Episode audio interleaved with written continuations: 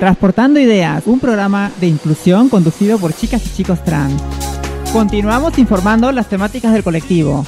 En contra de la discriminación y la violencia. Seguimos alzando la voz por una sociedad que necesita un cambio. Transportando Ideas, tercera temporada.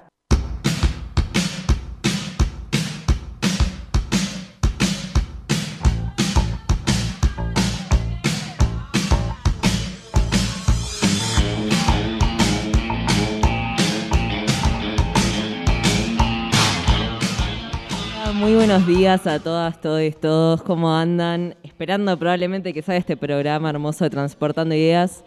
Yo soy su locutor, Francisco, y estoy acá acompañado con mis compañeras de siempre, de hace ya años, que, bueno, que las vengo soportando. No, mentira, que las quiero mucho. Eh, China, Saya, ¿cómo están? ¿Cómo estás, Saya? Qué amoroso que sos, Fran. Vos como siempre tan amoroso. Todavía que tienes la suerte de estar por allá, por los estudios de Radio Liberal Comunitaria, nos vienes a hablar mal, ¿no? Ay, no, les hablo con todo el amor del todo mundo. Bien. ¿Cómo, ¿Cómo están, chicas? ¿Cómo está público en general? Gente del mundo, gente de Argentina. Gracias por acompañarnos como siempre. Esto es Transportando Ideas en vivo. Fran, buenas tardes. Dijiste buenos días. Recién te levantaste seguramente vos de la cama, por eso que sí, buenos días. Pero estamos en la tarde, son las 3 y 2 de la tarde. Puntualitos somos. Bueno, eh, sigue siendo este día para mí decir eh, buenos días de noche no está mal. O sea, es un día igual. Eh, no es que tiene que ser de día. Aparte, Buen si no diríamos. sería. No sería buenos días, señor. Buen día. Bueno, está bien. Corregime la sintaxis. Hola China, ¿estás ahí? ¿Nos escuchás? ¿Cómo estás? Sí, acá como siempre en las buenas tardes con todos, compañeras, compañeros, Mica y Alejandra, que en esta nueva secuencia que, estamos acá al aire y ojalá que hemos traído buenas noticias candentes y sobre todo que nos encontramos aunque sea a la distancia y hay que cuidarnos siempre por el COVID porque mire que ahora viene la segunda cepa, ¿no? Y que es más fuerte y ahora está atacando a los niños, a la- hasta a los agentes adolescentes, las personas, entonces uno hay que cuidarse.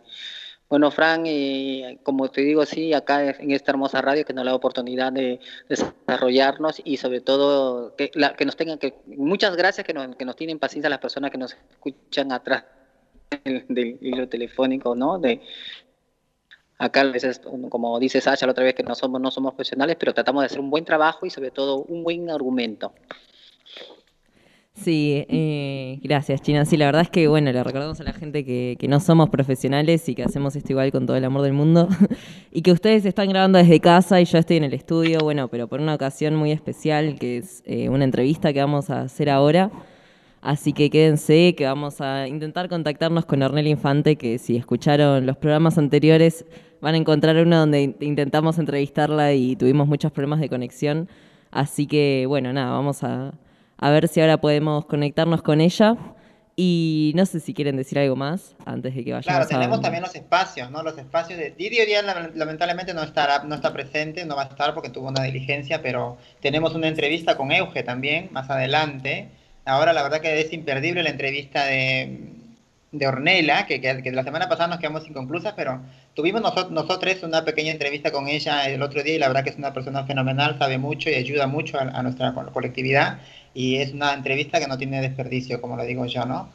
Eh, bueno, este, yo a mí me queda solamente hacerle recordar a la gente que se descargue la aplicación desde su Play Store, la aplicación de Radio Viral Comunitaria, y envíen su mensajito en la parte derecha donde dice mensaje, escriba- escriban sus comentarios, sus insultos, sus este Sus críticas, sus cartas de amor a Saya. sus críticas, cartas de amor, por ahí una, este, una confesión para Frank. No, Frank está enamorado ya, así que no, por gusto. Pero bueno, por ahí, no sé, un gustos son gustos, ¿no?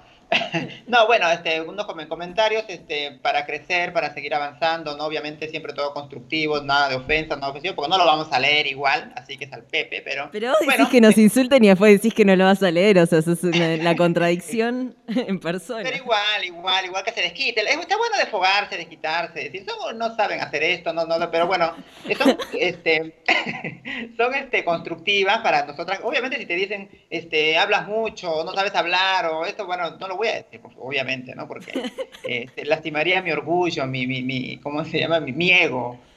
Bueno, está bien. Pero bueno, Eh, protejamos el autoestima de Saya, díganle solo cosas lindas a través de la app de por Radio favor, Viral. Por favor, por favor. Y- ¿Qué tal? ¿Qué tal los días, no? Los días fríos, ahora me encantan estos días fríos. hablen de esto, de los tiempos, del tiempo, cómo, cómo están, y qué hacen en estos días, ¿no? Frío, está lindo para estar en la camita, ¿no? Ya no salir mucho, ahora que estamos en pandemia, horriblemente estamos este, eh, con un exceso de, de contagiados por el coronavirus, ¿no? Eh, casi 20 mil pesos, 20 mil pesos, 20 mil contagiados diarios. Yo siempre pensando en el dinero, ¿viste? Saya, son personas. no los trates. Casi 20 mil personas contagiadas diarias, así que es demasiado, hay que cuidarnos mucho. Como siempre decimos, siempre usar el barbijo, siempre usar el alcohol en gel en todas partes, el alejamiento, ¿no? Por eso mismo nos alejamos nosotros también, cada uno desde casa. Hoy Fran está allá en la cabina, obviamente, porque ya dijo que tenemos la entrevista a Ornella. Y bueno, nada más, ya hablé mucho. Chinita, ¿querés decir algo? Sí, sí, Emilio, estoy mirando en, aquí en, los noticieros no nacionales la verdad que me da mucha pena que Argentina todavía no está colapsada, pero por ahí está, hay, hay momentos que, eh, dirá, en provincia hay momentos que no hay ni oxígeno, ni tan lejos, también por, por acá al sur de Buenos Aires hay, zonas que prácticamente no, no, hay oxígeno, las camas ya se están colapsando, algunas provincias están como como prácticamente ya no hay sitio donde no para poder este, eh, eh, eh este como te digo bueno qué te digo hospitales que están colapsados como que no, no hay camas para los para los enfermos yo creo que la gente debería tener más conciencia viste que ahora se ve muchos boliches abiertos al aire como que no respetan la cuarentena y la mayor parte son adolescentes como digo por segunda vez Sasha y me da mucha pena que esa gente de verdad tome, conciencia, no, no, no, que no solamente piense en ellos, porque de, esa, de ese boliche o esa, esa reunión clandestina que tienen, ese, de ahí nomás captan la enfermedad y lo llevan a, a, a, su casa, ¿no? Y ahí lo que más mueren son ahora, ya no son los, personas grandes, son personas adolescentes, niños también están. Que, como dice, tengo que tome más conciencia y tengan un poquito más, ¿sabes qué? Que quieran un poquito más país para que así puedan, para que puedan así ellos cuidar a los demás. Sí, la verdad que China es muy importante el mensaje que estás dando. Yo quería comentar que el Hospital Garraham, que es el hospital de niños más grande del país, está al 100% de su capacidad y de hecho está derivando niños a otros hospitales de la cantidad de enfermos y en eso, bueno, lo que veníamos hablando toda la semana anterior de la vuelta a clases y de cómo se maneja ¿no? la pandemia. Así que bueno, por favor, pedirles a nuestros oyentes que se cuiden, que no subestimen el virus y bueno, eso, cuídense a ustedes, que también cuidándose a ustedes cuidamos a los demás. Claro, y enseñar a los chicos a cuidarse también, ¿no? A que no se quiten el barbijo en la escuela, porque por ahí también este, se entiende que algunos padres, no sé, tienen otro tipo de opinión, quieren que los chicos este, se culturicen más, no sé, que estudien. Obviamente que sí, eso, eso depende de cada persona, no podemos meternos tampoco en la vida de cada uno, ¿no? Uno, de, uno este, decide cómo, cómo criar a sus hijos y si quiere mandarlos a la escuela los mandan y si quieren este, hacerlos cibernáticos lo mandan. También Pero hay mucha gente... con los cuidados que se tiene que tener, ¿no? Sí, ni hablar. También hay mucha gente que no puede elegir, eh, que no tiene dónde dejar a sus hijos. La verdad que es un problema mucho más complejo. No tiene conectividad, no tiene computadoras, no tienen internet, entonces no pueden hacer las, las, tareas tampoco desde casa o no pueden hacer este, este, bueno, por internet como lo hacen ahora, ¿no? Pero eh, como vos lo decís, hay gente que puede y gente que no puede. Entonces, este, por ahí es necesario este, las clases presenciales, pero como decimos, con los cuidados que se tiene que tener, enseñar a los chicos que no, que no anden este, sin barbijo, que no se lo quiten, este, que no se metan cada rato la mano a la boca, la nariz y esas cosas, porque es, un riesgo también que tenemos que cuidarnos entre todos. ¿no? Sí, exactamente. Bueno, si les parece, vamos con algo de música y ya empezamos a conectarnos con Ornella, así que quédense para la próxima entrevista. Eh, la canción que va a pasar ahora es la de ¿A quién le importa de Talía, que creo que la eligió Saya. Vamos, Así que nada, vamos con esa. Por favor.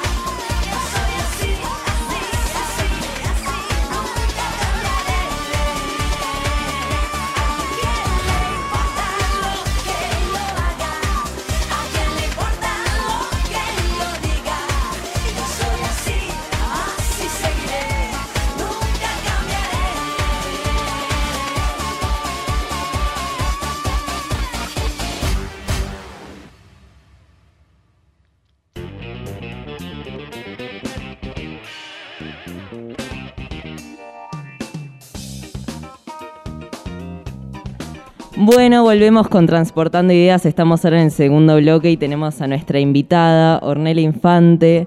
Hola Ornella, ¿cómo estás? ¿Nos escuchás bien?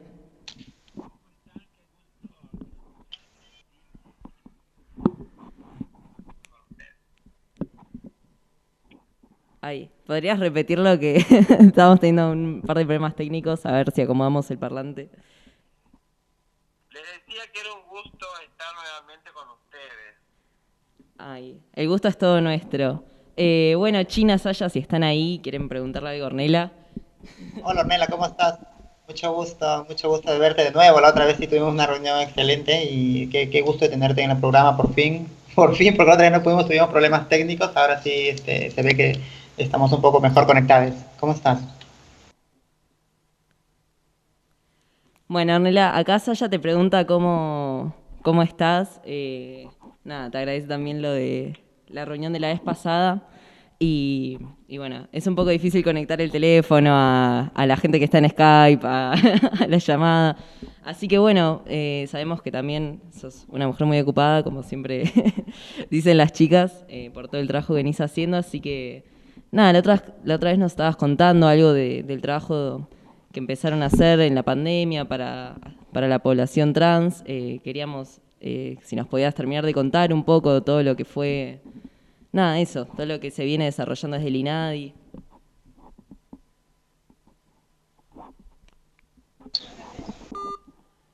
No, porque, bueno, dice llamada finalizada. La voy a volver a llamar. Eh. Estamos bueno, malditos, Son los, problemas, o son los problemas de conexión. Lamentablemente es así. Esto es, es así. Estamos, tenemos tres comunicaciones: comunicación por Skype, acá con la chinita, allá en directo con, con Fran y por teléfono Ornella. Son problemas técnicos que nos tenían que pasar. Siempre pasa, ¿no? Es el vivo. Querían programa en vivo, eso. Eso pasa en los programas en vivo. Pero bueno, vas a poder comunicarte, Fran, este, con Ornella. Es una lástima, la verdad, porque hubiera sido mejor tener la entrevista por Skype, pero no, pu- no puede ella porque está en, está, está en el trabajo está. y la única Hola, posibilidad de contactarnos será por teléfono. ¿Ahí nos escuchás bien? Sí, sí, les escucho bien. Ay, qué bueno. Bueno, vamos a volver a intentar. Eh, nada, te veníamos preguntando sobre el trabajo que venís eh, desarrollando en el INADI para, con la población trans y cómo fue eso en la pandemia. Si querés terminar de contarnos lo que nos habías empezado a, a comentar la vez pasada.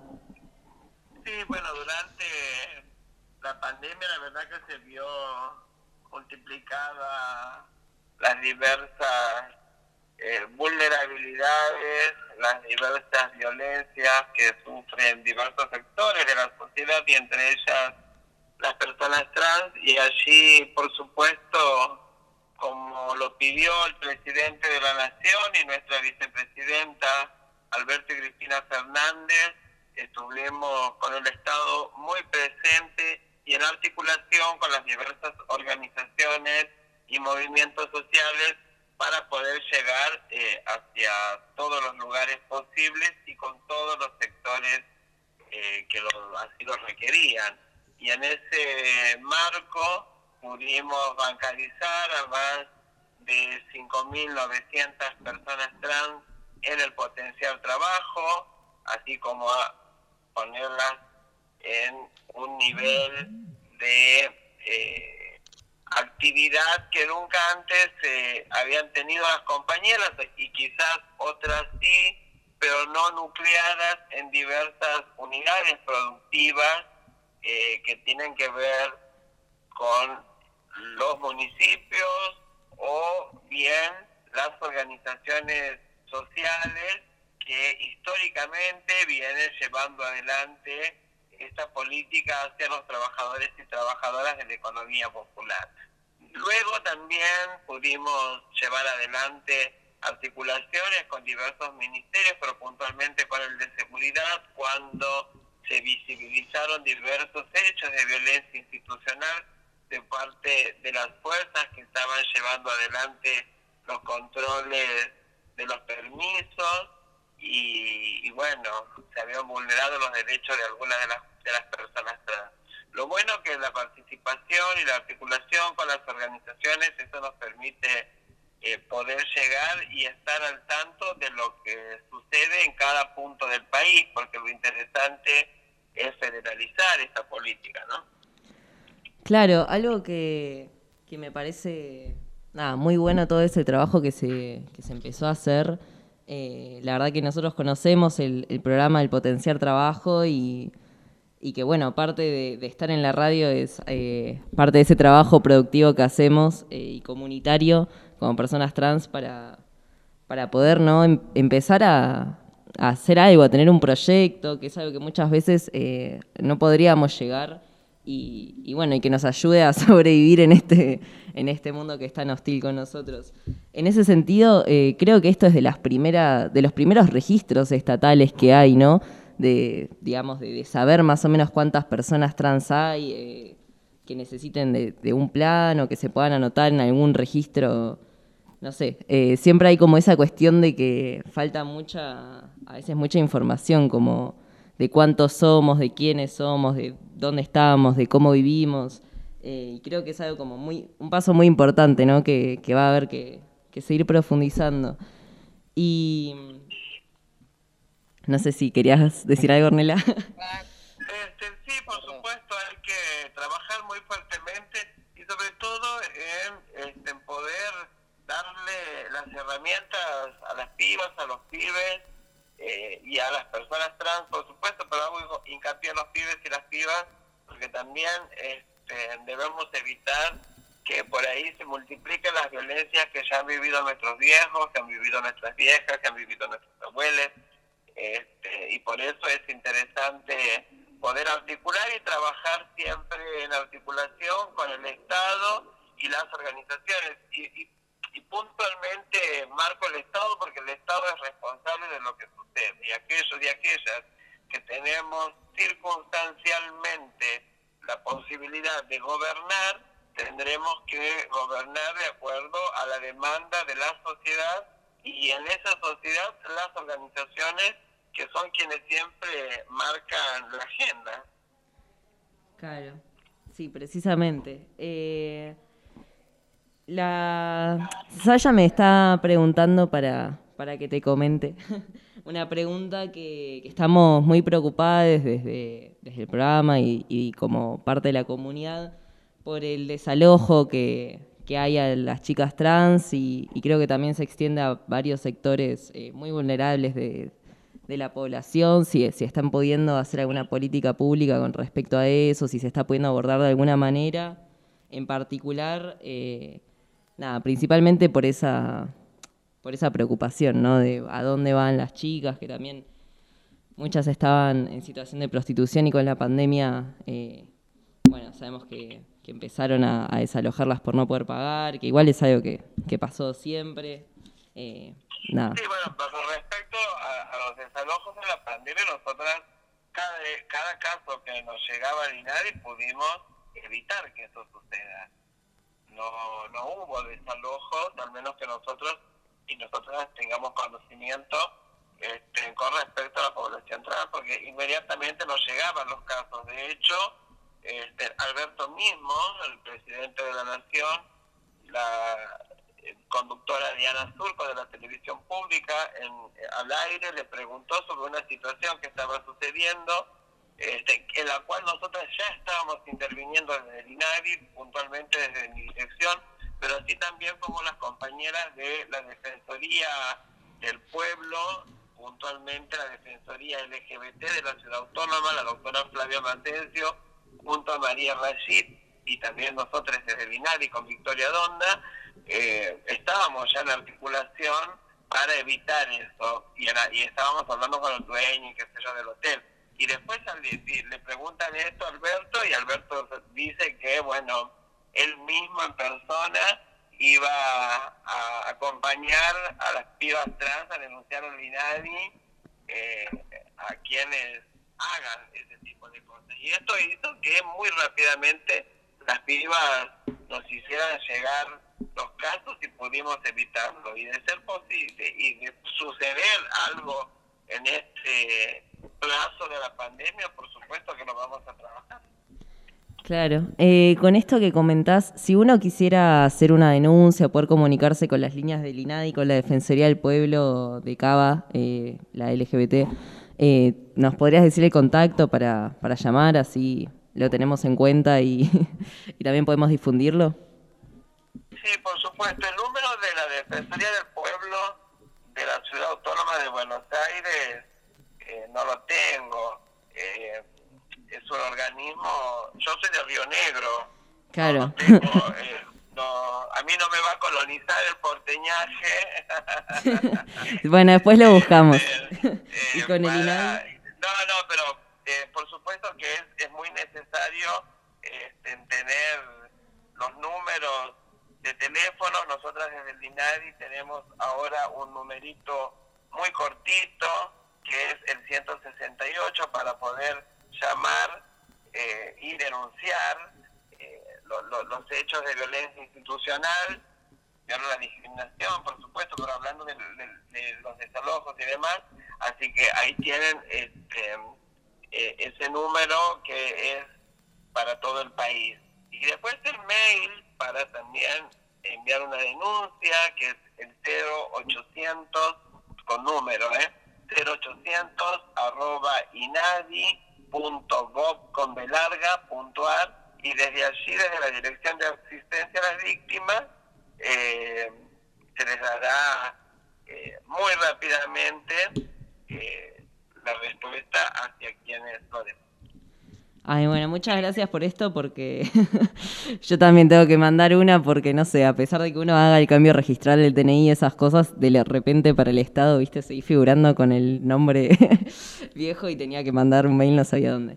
Eh, bueno, Saya me hace una pregunta más, no sé cuánto más tiempo tenés, pero bueno, al menos para esta pregunta. Eh, nos dice, eh, bueno, este problema que tenemos de la falta de difusión en los medios sobre los travesticidios y y los ataques que hay eh, y los crímenes de odio y cómo es, eh, si hay alguna actualización eh, por la búsqueda de Tehuel o, si nos puedes contar cómo se aborda desde los lugares institucionales. Bueno, con respecto a la búsqueda de Tehuel, la ministra de las Mujeres, Géneros y Diversidades de la provincia de Buenos Aires, Estela Díaz, está en contacto permanente junto a sus funcionarias tanto Daniela Castro, que es la subsecretaria de la provincia de diversidad sexual, como sus directoras, y eh, acompañando a los familiares en, diversos en diversas instancias y en articulación con el Ministerio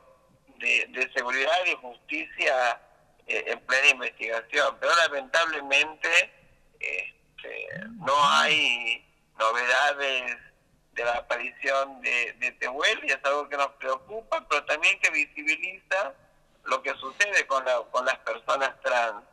Eh, hoy se habla de Tehuel, pero no se habla de las diversas mujeres trans que han sido asesinadas, que han sido muertas este, durante todo este tiempo. ¿no? Y lo que quiero decir con esto es justamente lo que decía recién la compañera de la invisibilización en los medios eh, hay barreras culturales que tenemos que derribar para que este, de una buena vez por todas se trate como corresponde todos nuestros temas. Muchas gracias. Eh, ay, me pregunta. es muy difícil estar un poco en todo, pero bueno. Eh, Saya me pregunta si cómo viene lo de la inclusión laboral. Eh, si, si se está avanzando con, con, la ley de cupo, tenemos entendido que está la intención de votar la ley en el Congreso, eh, y cómo sería, cuál sería, digamos, la intención atrás de eso, ¿no? De, que se aplique en todo el país, o cómo, si se está pensando, cómo se está pensando el proyecto, digamos. No, los proyectos ya están escritos, están tratados, este, y se espera que eh, se lo trate y pase eh, muy una vez tratado en el recinto que pase a, senadores. Nosotros estamos también apoyando la ley integral trans, que es un proyecto mucho más abarcativo que el cupo laboral, que es un paquete de leyes que viene a saldar muchas de las deudas que se tiene con la población trans, así que estamos en esta instancia. Pero también recordarles que tenemos un decreto presidencial, el cual está en funcionamiento, hay una unidad de coordinación interministerial para la aplicación del cupo.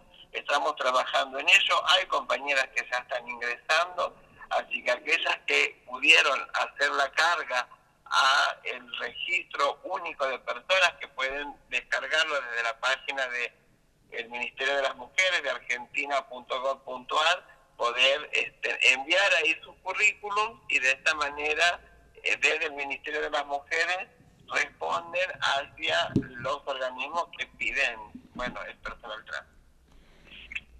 Ay, sí, la verdad que es muy interesante lo de la ley eh, integral trans. Eh, yo creo que es una, una política que podría abarcar eh, a, nuestra población, aparte en, todo su rango etario y en toda su complejidad. no sé si quieres contarnos si, los puntos más importantes de esta ley. Están esperando, yo te había avisado que tenía muy poquitos minutos. Me están esperando acá para. Estoy en Vietnam, una recorrida de salud. Me están esperando para entrar a una reunión. Este, y bueno, por ahí podemos quedar para la próxima, extender más, contarles que la ley integral eh, tiene un capítulo que habla del acceso a la justicia, un capítulo que habla del acceso a la salud integral, un capítulo que habla del acceso a la vivienda, la participación, los diversos ámbitos y por supuesto la reparación histórica para las personas adultas mayores que han vivido la violencia institucional tanto en la dictadura como en plena democracia. Por eso decimos que es necesaria esta ley para poder eh, obtener la igualdad que tanto soñamos. Bueno, te agradecemos muchísimo, Ornella, gracias por tu tiempo, esperamos volver a tenerte en el programa. Y bueno, te agradezco de parte de todo, toda la conducción, eh, de verdad, nada, muy, fue muy importante para nosotros que... Muchísimas gracias a ustedes por la invitación, les, mando un beso y un abrazo gigante, un saludo a toda la audiencia. Y sigan construyendo eh, la igualdad que necesitamos. Y, este programa ayuda para ello, así que muchísimas gracias a ustedes, un besote gigante y hasta la victoria siempre. Gracias. gracias, nos vemos. Ah. Bueno, la verdad que no, no, le pude hacer las preguntas directamente. Es un quilombo esto, pero bueno, ya, ya tendremos oportunidad de hablar directamente con ella este, y poder este, tener el trato directo, ¿no? Eso es lo mejor. Pero bueno, vos lo hiciste bien, Fran, este, le preguntaste como te, te, dije las cosas, así que bien, bien. Sí, no, fue, fue difícil. Perdón, China, que no te estaba diciendo por el chat que me escribas las preguntas, pero era todo demasiado complicado ya. Eh, me estresé un poco. eh, sí, me imagino, me imagino. Prende el aire, prende el aire, que, vos tenés la ventaja de tener aire ahí. Es que aparte Ornella es una persona que le quiero preguntar tantas cosas y que quiero que hable de tantas cosas por todo el recorrido que viene haciendo desde toda su vida y por el lugar que está ahora y no sé, y la cantidad de cosas que, que sabe por su trayecto que es como para sentarse a tomar mates y llenar tres pavas, tipo, hasta que pueda llenarme de, de la información sí, pero también, como decís, es una persona muy ocupada y tenía cosas que hacer, como dijo, tenía una reunión, ¿no? Sí, y hoy día, no lo dijimos en este programa, pero Ornella Infante es la directora nacional del INAI en el área de políticas y prácticas contra la discriminación, eh, lo cual realmente, no sé, a mí me parece muy importante que haya una mujer trans ocupando ese cargo. Eh, que venga un recorrido de, de los movimientos populares y que ponga eso en la agenda. Así que, bueno, nada, la saludamos. Eh, en su reunión, espero que le vaya bien. y, bueno, esperemos que pronto... la, entrevista no tuvo desperdicio, dijo muy cosas claras y, respondió muy bien a las preguntas que se le hizo, ¿no? Sí, pobre, siento que la vasallé, pero yo sabía que tenía poco tiempo, era como, bueno, pero pará, contame esto también. bueno, eh, así que sí, si les parece... Eh, vamos con algo de música, así ya empezamos después otro bloque más organizados eh, y a mí se me pasa un poco el nerviosismo de hacer todo así apurado. Dale, toma agüita. Dale. Eh, bueno, vamos a ir con algo de Carla Morrison, eh, Disfruto. Me complace amarte, disfruto acariciarte y tenerte a mí. Es escalofriante tenerte de frente, hacerte sonreír. Daría cualquier cosa por tan por estar siempre aquí.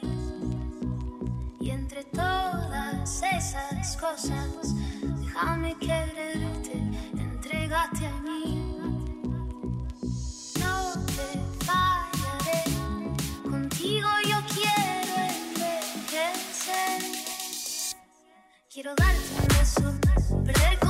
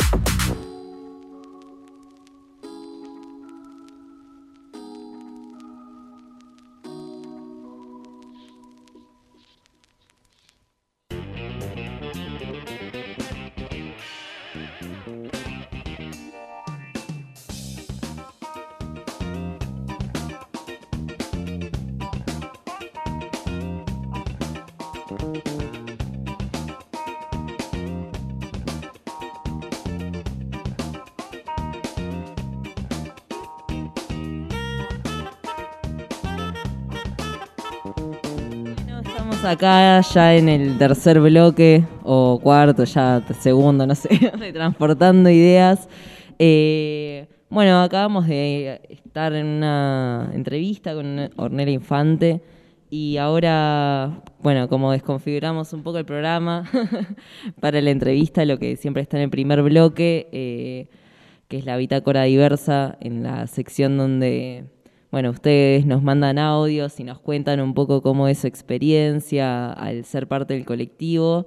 Eh, nada, esta vez nos mandó Tamara, que es una compañera de la radio, eh, ya está en el programa de Pa' qué me invitan, y bueno, eh, nos mandó su audio para participar, así que lo escuchamos y, y eso. Hola a todos, soy Tami de Pa' qué me invitan. Bueno, eh, respecto a la identidad, me considero una mujer cis, me identifico como mujer cis, eh, también me identifico como bisexual. Es una identificación que ha ido como un poco mutando y también como afianzándose en los últimos tiempos.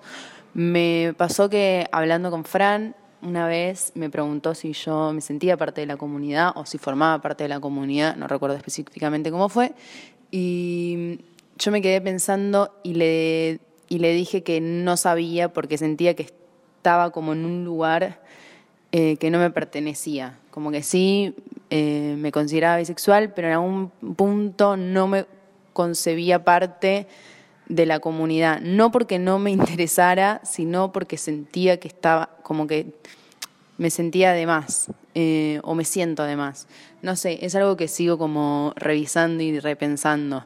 Eh, pero bueno, me parece que tiene que ver un poco con que, si bien eh, no las personas con, la que, con las que me gusta estar o con las personas que deseo, lo que sea, eh, no me no tiene que ver con el género, sí me sucede que, que todas mis parejas fueron hombres heterosexuales, cis, y ahí es donde, bueno, siento que entro en un conflicto donde quizás me siento en un lugar como desubicado al considerarme parte de la comunidad eh, y me y siento que soy como una paqui queriendo formar parte de un lugar que no. Eh, pero bueno, es todo algo que, que sigo pensando, que repienso constantemente y, y nada, y cuestionándolo todo el tiempo. Eh, les mando un saludo a todos y espero que estén muy bien. Aguante transportando ideas. Gracias por el espacio y les mando un abrazo. Bueno, eh, esa era Tama. Eh, la verdad es que sí, yo a mucha gente le vengo preguntando, hola, ¿sos parte del colectivo? Solo para invitarlos a participar de la bitácora y creo que se dan conversaciones muy interesantes. Eh, la verdad que muchas personas bisexuales con las que vengo hablando tienen este conflicto de decir, ay, pero yo solo, no sé, eh, tuve estas experiencias, entonces como esa sensación de, de intruso, ¿no? Eh, cuando la identidad va mucho más allá de, no sé, de, la, de las personas con las que estuvimos o no estuvimos, sino con, no sé, un montón de otras construcciones. Así que, nada, no sé, chicas, ¿ustedes quieren decir algo? Porque aparte yo presenté la sección, puse el audio, me puse a hablar. Eh, es medio difícil estar acá en la cabina y que no estén y no poder hacerles señas. Eh, así que nada, ¿quieren decir algo? Saludos, ahí. saludos a, a Cami y a toda la gente linda de para que me invitan si saben cómo me pongo. Que sale, para, hay que decir a la gente que sale, ¿cuándo sale? Los miércoles, si no me equivoco, sale. eh, Sí, de- los de miércoles a las 4. Sí, de sí. 4 a 6 de la tarde, tienen dos horitas para escucharlas, tienen muy buena información, muy buenas este, noticias también, así que lo la recomendamos, siempre obviamente por el aire de Radio Viral Comunitaria. Muchas gracias y la verdad que eh, dijo que se sentía, no, no le entendí bien que bi- bisexual o, o- o no, no se sentía bisexual Sí. o no sé, no media confundida con su identidad.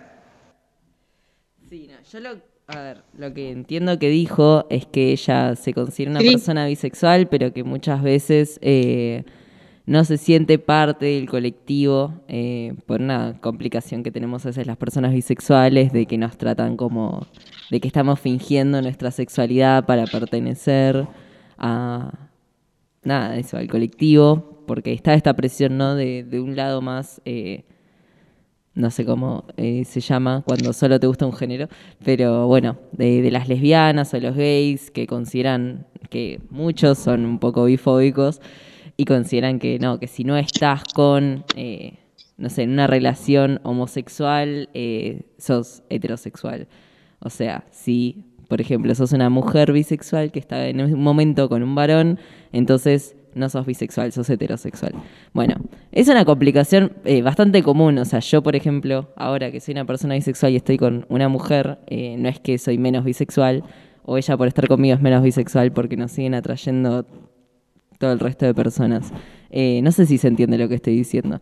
Pero bueno, muchas veces por estar en relaciones, entre comillas, heterosexuales,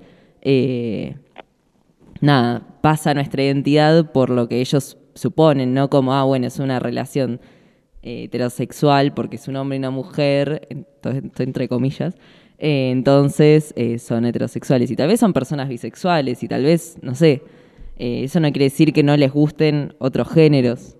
¿Se entiende lo que estoy diciendo? o más o menos. Hago un dibujito. No te estamos viendo igual, así que no, no, no vamos a reconocer. Bueno, después lo subo a las redes, que de paso las digo. En Instagram es transportando guion bajo ideas. Y ahí van a ver mi hermoso dibujo de la bisexualidad, donde espero que todo sea mucho más claro. Voy a hacer un mapa conceptual. Y la chinita quería decir algo, si no me equivoco.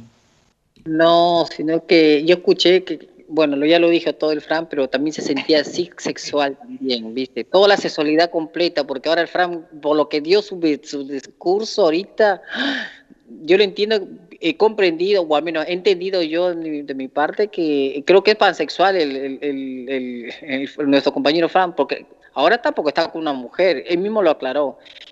Y por ahí le gusta toda la sexualidad. Él debía ser pansexual. Como yo escuché una chica, yo soy pansexual. ¿Y qué cosa es pansexual? Que hoy me gusta un hombre, mañana otra mujer. Y bueno, hay que respetarle. Y eso es su modo de querer, su modo de amar. Aplaudo yo porque cada uno es libre de, de, vivir su vida y querer como uno quiere. Mientras que sea feliz, todo bien. Bien por ti, este Fran, de verdad. Te, eres, es- en ese aspecto siempre sabes muy bien que eres, te, te- te muestro muy sincero, que hay mucha gente que es muy hipócrita. Ah, sí, yo quiero y no lo son, ¿viste? Y, y cambian su manera de, de pensar, ¿viste? Yo creo que cada uno debe sentirse identificarse con cualquier, no con un solo, una sola sexualidad, si uno se siente bien de- de- de identificarse con toda la sexualidad completa, todo tipo pansexual, no importa, no hace daño a nadie, importa, al contrario, claro. canción, ¿A quién Y a-? Y, y, y aparte que mientras que no haga daño a nadie, se, se, se culturice, labure, bueno, haga acciones buenas, no importa. La verdad te aplaudo, Fran, por tu sinceridad, compañero. Por eso también eres muy, de verdad, de verdad que tiene, al menos tienes agallas en decirlo como otros no lo dicen, de verdad. Bueno, gracias, China. Eh, Sí, hay todo un tema con No. eh, la pansexualidad y la bisexualidad en un sentido de que en la práctica muchas veces eh, lleva a las mismas situaciones, pero creo que pasa más por cómo elige cada persona eh, identificarse y nombrarse. Eh, algo que, que a veces, eh, no sé, creo que todas las personas del colectivo no es que un día nos despertamos y decimos, wow, soy gay. O sea, ojalá fuera así de sencillo. Para, creo que hay gente que le pasa igual. Pero creo que para muchos es eh, todo un trayecto de darnos cuenta y de buscar nuestra identidad y de buscar lo que nos representa y donde nos sentimos cómodos. Y que en ese tiempo también hay muchas etiquetas que tal vez en un momento nos hacen, nos representan y después de un tiempo tal vez ya no tanto y, y en- nos encontramos más en otro lugar.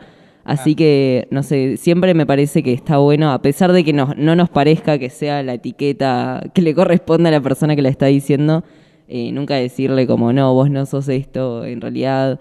O sea, sí, obviamente contarle, che, mira, este, este es el paraguas que hay por ahora, eh, esto es lo que, lo que existe y tal vez en donde te puedes encontrar, pero nada, respetar en ese sentido, cada vez que alguien nos diga yo soy tal cosa, eh, nada, eh, inten- Claro, en- entenderlo y también si quiere contarnos, si no sabemos, tipo, o justamente por eso está la bitácora, creo, para que nos cuenten qué significa para, para ustedes eh, su sexualidad o su identidad de género o lo que sea, eh, por lo que pertenezcan a la diversidad sexual. Así que nada, Sasha, querías decir algo. Bueno, no, no, yo ya me quedó claro su explicación de ustedes dos, la verdad que explican bien las cosas. Yo no sé si quiere que le cuente una historia de- hablando de identidades, si no, si no tiene nada más que, que, que acatar ustedes del tema. de- Sí, está cambio. bien, cuéntalo, Sasha. Bueno, me le parece muy cuento bien. A ver qué, algo- qué idea algo- tiene. Algo más, este, un poco más, y, y ¿cómo se podría decir? Más infantil, ¿no? Algo que, eh, no sé si se enteraron ustedes de la noticia de, ¿vieron ustedes Toy Story? Sí. Toy al menos lo vi. que caminan, esa historia. Bueno, hablando de identidad de género, el señor y la señora cara de papa ya son de género neutro, los, ya no son más señor y señora, ahora solamente son cara de papa. Eh, vamos a leer una, una, una, unos párrafos que dice acá, ¿no? Vamos, Bueno, dice, hermosos, mejor dicho, hermosos personajes de una de las películas más increíbles de Pixar y Disney Toy Story, dice. ¿Quién no se murió de la risa cuando se acomodaba el ex señor cara de papa de una forma incorrecta sus piezas, intercambiando el lugar uno de sus ojos por el bigote? ¿Viste esos, esos juguetitos que se arman, se pone la cara y el ojo se mete por cualquier parte, ¿no? Hasbro, que es una juguetería, no, no, no es un chivo por si acaso, Hasbro tomó la decisión de hacer este cambio debido a que el mismo mercado está evolucionando y sin temor a que tantas organizaciones de familias tradicionales, entre comillas, reaccionaran en contra de la compañía, anunció firmemente el hecho de que se les quitara el término sexista de su nombre. Eh, ¿Cuánta crítica se ha mencionado respecto al género no binario, así como a los pronombres neutros, y que una compañía de este tamaño e influencia apoye y visibilice el término es increíble, ¿no? Hey, el señor y la señora Papa no van a ningún lado, solo estamos dejando a un lado el señor y la señora, por lo pronto solo serán cara de papa, dijo Hasbro, ¿no? Eh, genera un poco de confusión el cómo se le llamará a cada uno, debido a que solo parece que cara de papa es un sobrenombre. Si tuvieran cada uno un nombre, sería más sencillo identificarlo seguramente. El tema del género no binario es un tema muy amplio y cada persona es distinta. Por ejemplo, hay personas que están cómodes si les hablas de él o de ella, otras no. Para mí que, que se quiten eh, el señor y la señora no significa más que darle una posibilidad más a los personajes sin encasillarles en su identidad de género, lo cual no significa que existan cambios en su orientación sexual. Es una iniciativa que va a favor de que los juguetes no tengan género, que sean simplemente juguetes y que los pequeños decidan libremente a sus compañeros de juegos. Es una noticia excelente, esto me parece, quitarles el, el señor y señora, ¿no? A, los, Como le dije, es una noticia media tonta, pero es- está buena la noticia porque es una inclusión también de, de la identidad de género de cada persona, ¿no? Sí, la verdad me dejaste boquiabierto. no tenía idea ¿No de esa sabía? noticia. No, no, no lo había escuchado. Eh, me parece algo bastante gracioso por un lado. Eh, muy positivo, claramente. No, no estoy Claro. criticando. Eh, me parece que tiene también un peso eh, mucho más fuerte en lo político, ¿no? En que una empresa se posicione con, con esta postura más allá de- del juguete, del nombre, digamos, de- del paquete, supongo, porque no, no sé si lo decía en otro lado, eh, que una empresa diga, no, a mí me parece que está bien que el juguete no tenga género. Aparte es un juguete que, que justamente puedes sacarle el bigote a uno y ponérselo a otro y jugar otro, con, sí. con la expresión de género de las caras de papa. Eh, así que, nada, estaría bueno pensarles nombres. Ah, se podrían llamar eh, China, Francia. Podemos sugerirle a, a Castro. Eh, no, bueno, la verdad, sí, sí. eh, Sería bueno que los juguetes de ahora en adelante ya no tengan identidad, ¿no? Como siempre decimos, los, las niñas pueden jugar con los carritos y los niños pueden jugar con las muñecas. Es algo que, que no, no, no, no cambia la identidad de género de cada persona, como se tenía pensado hace muchos años, hace mucho tiempo. Existía esa ignorancia, ¿no? De que solamente las niñas pueden jugar con las muñecas y los niños con los carritos. Ay, sí. Sí, te quita- se, eh, se podrían eh, eh, etiquetar como antes. No, yo, yo creo que la verdad, me, como dice Fran, me sorprendió mucho, pero la verdad que va para arriba esos muñecos. Que haya más muñecos así, juguetes como que no, no sean ni hombre ni mujer, que sean neutros. Me parece muy bien. Aplaudo eso, hace que has tenido, nos, nos ha- bueno, al menos a mí me agarró fría, porque yo, yo, yo de ver este dibujitos animados, los muñequitos no veo, ya a mi edad ya que voy a ver muñequitos, hija. Ya Porque pasé, ya, ya pasé los muñequitos. Algunos padres encasillan en que la señora cara de papa, que era antes señora cara de papa, era solamente para las niñas y el señor cara de papa para los niños. Y ahora ya no, ahora los dos juguetes son lo mismo, así que se pueden cambiar, como puedo decir, le puedes poner los bigotes, a la, los bigotes a la señora cara de papa y sacarle la gorrita, porque he visto que la señora cara de papa creo que tiene una gorrita y ponerle al señor cara de papa, o sea, se- los dos este, pueden cambiar su identidad libremente cuando quieran y, y como quieran, ¿no? Claro, en realidad son juguetes trans y lo que quieren hacer es homosexualizar a sus hijos y esta es la ideología de género. No, mentira. Eh, para la gente que realmente se asusta por estas cosas, decirle que, que sus hijos jueguen con los juguetes que los hacen felices no va a ser que eso de- determine nada de, de su orientación sexual necesariamente y si lo hace es porque justamente eso es lo que le hace feliz, así que déjenlo ser. Eh, sí, no, yo la verdad que cuando era chico eh, sufría muchísimo porque yo me, me encanta jugar al fútbol y la verdad que era un problema. O sea, sí que tenía el apoyo de mi mamá y de mi papá hasta cierto punto porque mi mamá le asustaba que juegue con los nenes porque en ese momento no había fútbol femenino.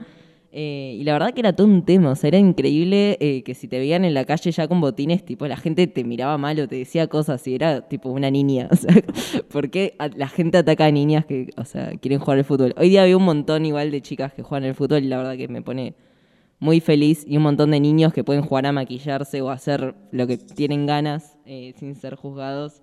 Así que, bueno, nada, vamos por eso, supongo. Claro, sí, sí. A vamos por, eso, porque, por la inclusión en cualquier parte de cualquier persona, ¿no? Que no, no hayan este, encasillamientos a cada, cada persona que tenga. el hombre juega fútbol, la mujer juega vóley. No, eso ya se terminó. Hasta hay vóley femenino, hay fútbol masculino, hay fútbol femenino, perdón.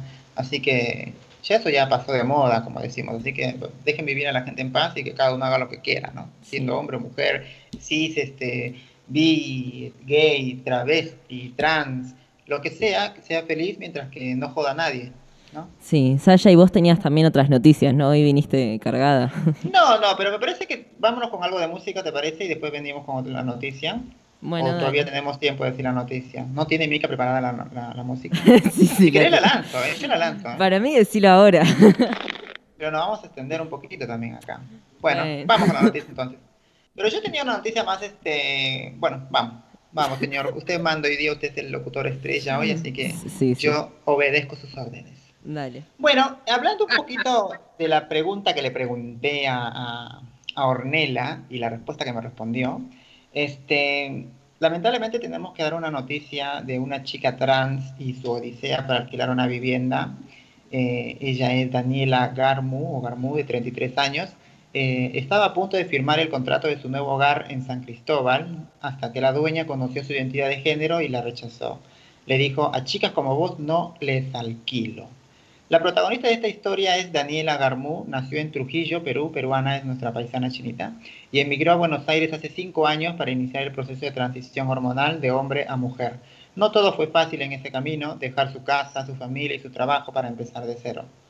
Necesitaba iniciar una nueva hoja en blanco, lejos de todo, este, obviamente como todas nosotras, nos dejamos una vida allá para poder cambiar. Bueno, la China ya vino ya transicionada, pero yo, por ejemplo, vine acá a, a transicionar porque es difícil salir de un lugar, bueno, bueno, para mí era difícil. Bueno, ella es actriz y estudió ciencias de la comunicación con trabajo estable y formal. Jamás imaginó que lo más complejo sería alquilar un departamento para vivir, que es lo que sufrimos siempre, todas, todas. Desde hace casi un año convive con una pareja de amigos en San Cristóbal. Me alquilan la habitación junto a mi gatito hijo, Príncipe Lord Salem Nicolás. Esos nombres que le pone. Príncipe Lord Salem Nicolás. Pero ya es hora de mudarme a mi propio lugar, agregó. Una vez que el gobierno nacional habilitó las mudanzas, ahora después de la pandemia, ¿no? Junto a un amigo que está en el mundo inmobiliario, inició la búsqueda, también por Cava, capital. Eh, lo que tendría que ser algo placentero se convirtió en una odisea. Angustiada, enojada y frustrada, hizo su descargo de lo vivido en las redes sociales. Me conoció la dueña del departamento que estaba a punto de firmar y no me quiso alquilar, dice Daniela entre lágrimas en el video. La verdad que es una pena porque tener que llorar por algo este, necesario para todos, ¿no? Encontramos un espacio de tres ambientes con balcón ideal para que mi gatito pueda estar. Necesito tener algún ambiente abierto por nuestra calidad de vida. El lugar era ideal. Yo tenía todos los requisitos que pedía. Eh, con todo listo para firmar el contrato, eh, eh, y adelanto y garantía, tenía todo, ¿no? El adelanto, garantía, solo faltaba sellar el acuerdo. Un rato antes me manda un mensaje la dueña y me pide hacer una videollamada o sea, eh, eh, ella había dado el documento, el DNI, se dio cuenta que el nombre no era de mujer, obviamente, y necesitaba verla para darse cuenta si eso no es lo que ella pensaba. Acepté, ni bien me atendió, vi su cara de sorpresa. Trató de disimular, pero lo percibí. Se dirigió hacia mí, por mi, por mi nombre del DNI, sin consultarme cómo me autopercibía. Eh, lejos de tratar de esconder las razones para negarse a alquilar, la dueña le dijo que no quería chicas como ella viviendo en su casa.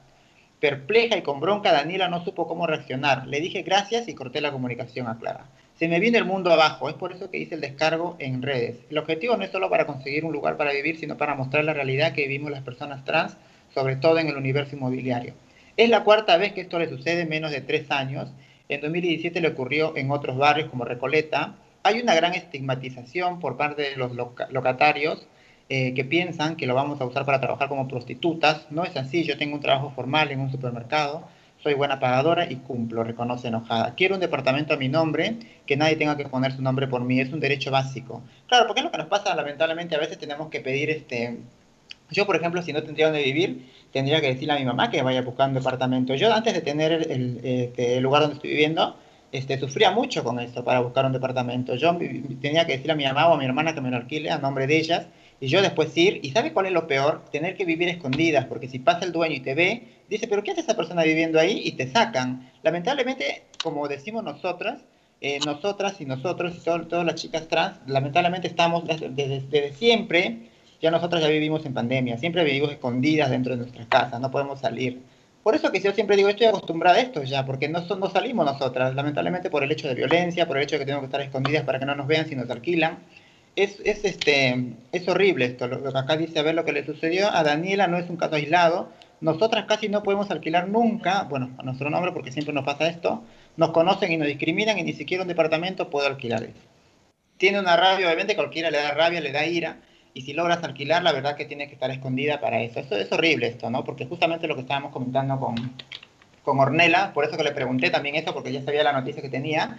Igualmente le decimos a esta chica y a cualquier chica que, que, la, que le estén echando, no, bueno, no es echar, bueno, que no la, que le hagan este caso de discriminación, darle el número de 168 que nos dio de recién Ornella, que es el INADI, por cualquier hecho de violencia institucional. Chicas, ¿quieren opinar algo? No, chicas y chicos, Fran, perdón. Y, sí, la verdad que sí, Sasha, me da mucha pena que, bueno, esa compañera, ¿no? Esa, bueno, eh, haya tomado, bueno, esa buena decisión, pero, pero le, le salió mal porque la, señora mucha discriminación contra ella y la verdad que, no sé, esa es, eh, de, tuviera que llamar, ¿no? Y además de que Ornella también se expresó sobre las otras, ¿no? Sobre sobre el colectivo también que eh, lo que acabas de decir y sobre también le quería preguntar, ¿sabes qué, Sasha?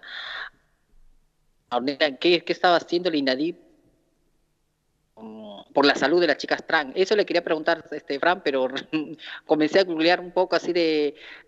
Cambié mi, mi celular, Fran, y tenía que hacer preguntas a través del escrito, pero bueno, está bien, Fran. Sí, sí quizás me precipité muy, muy rápido, pero eso quería preguntarle sobre la salud de las chicas trans y, los chicos trans y todo el colectivo completo, como con esta pandemia, como que están muy vulnerables, muy, somos muy vulnerables a que no nos atienda por ser lo que somos, Sasha, porque tengo una, una amiga que ya es grande, viejita, ¿no? Que se fue a, la posta médica y no le quisieron atender y la vieron con, un documento claro, es argentina, ¿no? Y siendo argentina, imagínate, no, no, no le quisieron atender. Dijeron, no, no, no, que solamente se atiende solamente a la persona que tiene que, que tiene pandemia. Pero ella estuvo mal, ella tiene vesícula, ¿no? Ya una persona más grande que yo, que, no, que yo misma, ¿no? Y entonces me dio mucha pena, le ella se llama Vilma, me dijo, mira, Chantal, me da mucha pena en mi, en mi país, me están, me están tratando mal, le digo. Y justo ahora le voy a dar el- el- ese, ese número, justo me- lo escribí ahí, lo dejé, el, el número que dio este este Arnela Infante y le voy a dar, mira, siendo argentina fue discriminada, imagínate nosotras, que nos va a pasar más, pero 368. tampoco quiero echar leña al fuego, ¿viste? Sí, no, la verdad que es muy, muy terrible la situación y que en estos casos, eh, en el caso que contaste vos, Sasha, de, de esta chica que quería alquilar, es muy difícil denunciar a alguien porque no te quiere alquilar, eh, porque te está discriminando. Claramente esa señora y toda la gente que es así eh, merece que le metan una denuncia. eh, porque es totalmente ilegal lo que hacen. Eh, me parece que que cuando se da en ámbitos institucionales es mucho más sencillo poder acceder a, denunciar, como el caso de, de tu amiga China. Creo que ese, el número 168 va a ser algo bastante usado por nosotros ahora que lo conocemos. Y también, eh, bueno, pensar en la Defensoría del Pueblo eh, LGBT de Cava, que sigue siendo una opción, y el mail del INADI, que era 0800 arroba inadi.gov.ar, en caso de que lo necesiten, eh, porque bueno, la verdad que si bien Ornella ahora está en ese puesto, el INADI es justamente el Instituto contra la Discriminación, eh, la Violencia, el Racismo, eh, y todos esos, como que engloba un montón de cosas donde la salud también termina entrando en ese aspecto, porque la verdad que cuando te discriminan están negando tu acceso a un montón de derechos, tu acceso a tu derecho a la salud, a tu derecho al trabajo, tu derecho a una vivienda. Eh, la verdad que es nada. Básico, ¿no? Sí, es algo básico que necesitamos para vivir y que mientras más nos releguen a las sombras de la sociedad, eh, más, eh, más, no sé, la violencia nos lleva a caminos donde no, no tenemos salida, la verdad, como comunidad. Así que, bueno, espero que, que esto- a partir de, de la política y de las luchas que venimos trayendo, eh, desde siempre, que, que, bueno, creo que cada vez, eh, nada, vamos avanzando, eso es lo que quiero decir, estamos avanzando en un mundo más justo, me parece, o luchando al menos para que eso pase, porque la otra opción es, es nada. Así que, bueno, no sé, ahora sí, si les parece eh, ir con algo de música o quieren decir algo más con respecto a esto, la verdad que es muy triste y lamento, Saya, que, que te haya tocado vivirlo y creo que a todas las personas que, que no pueden... Es lamentable que tengas que tener a alguien que te alquile y vos no puedas alquilar con tu mismo documento. Esta chica ya le había dado el documento a la señora y la señora vio que era un hombre masculino y después tuvo que pedir una videollamada para verla si era trans. Es, la verdad que es lamentable, como vos decís, que tengan que pasar estas cosas y tengamos que buscar a alguien que nos alquile y no poder hacerlo con nuestro mismo documento. ¿no? Sí, no, la verdad que pensar, bueno, que tenemos eh, hoy en día por la ley de identidad de género, muchas personas pueden acceder a tener un documento con, la identidad que, que eligen.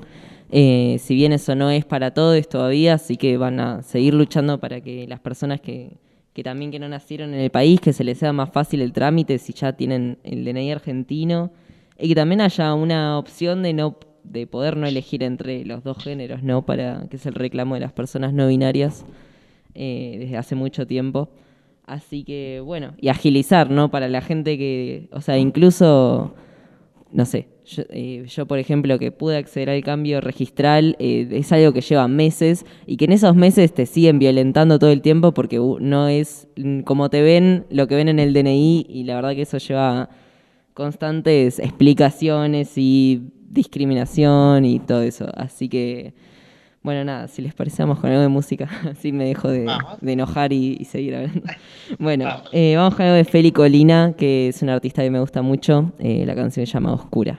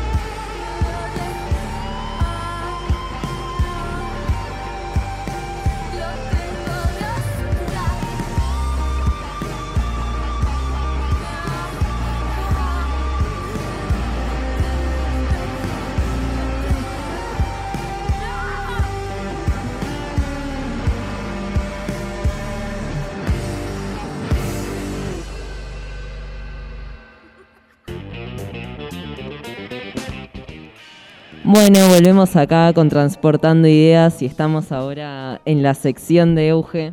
Que, Euge, estuve pensando un nombre para tu sección, tendría que ser algo como, eh, no sé, ¿viste cuando la gente en la Edad Media iba a visitar un rey y era como, bueno, nada, te la tiro, eh, como, nada, ese momento de, de anfitrión y, y que te atiende un rey es como, wow, bueno, este es, para mí en mi mente es como tu momento, así que no sé si querés presentarte, presentar la sección, a quién vas a entrevistar, no sé, te cedo la palabra. Ay, qué bueno, me parece muy interesante la idea de ese nombre, la verdad. Em, porque soy muy malo con los nombres, la verdad. Eh, pero bueno, eh, me parece apropiado porque hago dranking y, y me estoy divirtiendo mucho entrevistando a, a todos. Em, especialmente eh, hoy estoy emocionado porque tenemos a Ciano con nosotros eh, que es eh, música, poeta, trans no binaria, eh, que tiene varios, tiene varios libros publicados, ojo, y varios discos publicados del 2018, el 2019, el 2020. Eh, tiene, su, tiene un disco solista ahora eh, y está por sacar un libro nuevo que se llama Fueguito. Un montón de cosas, mucha producción. Tiene un canal de YouTube, además de eso. Eh, y nada, eh, me pareció me pareció lindo invitarlo a que se una a la, invitarla a que se una a la conversación para eh, preguntarle un poco sobre su experiencia y, y todo el contenido que está produciendo ahora.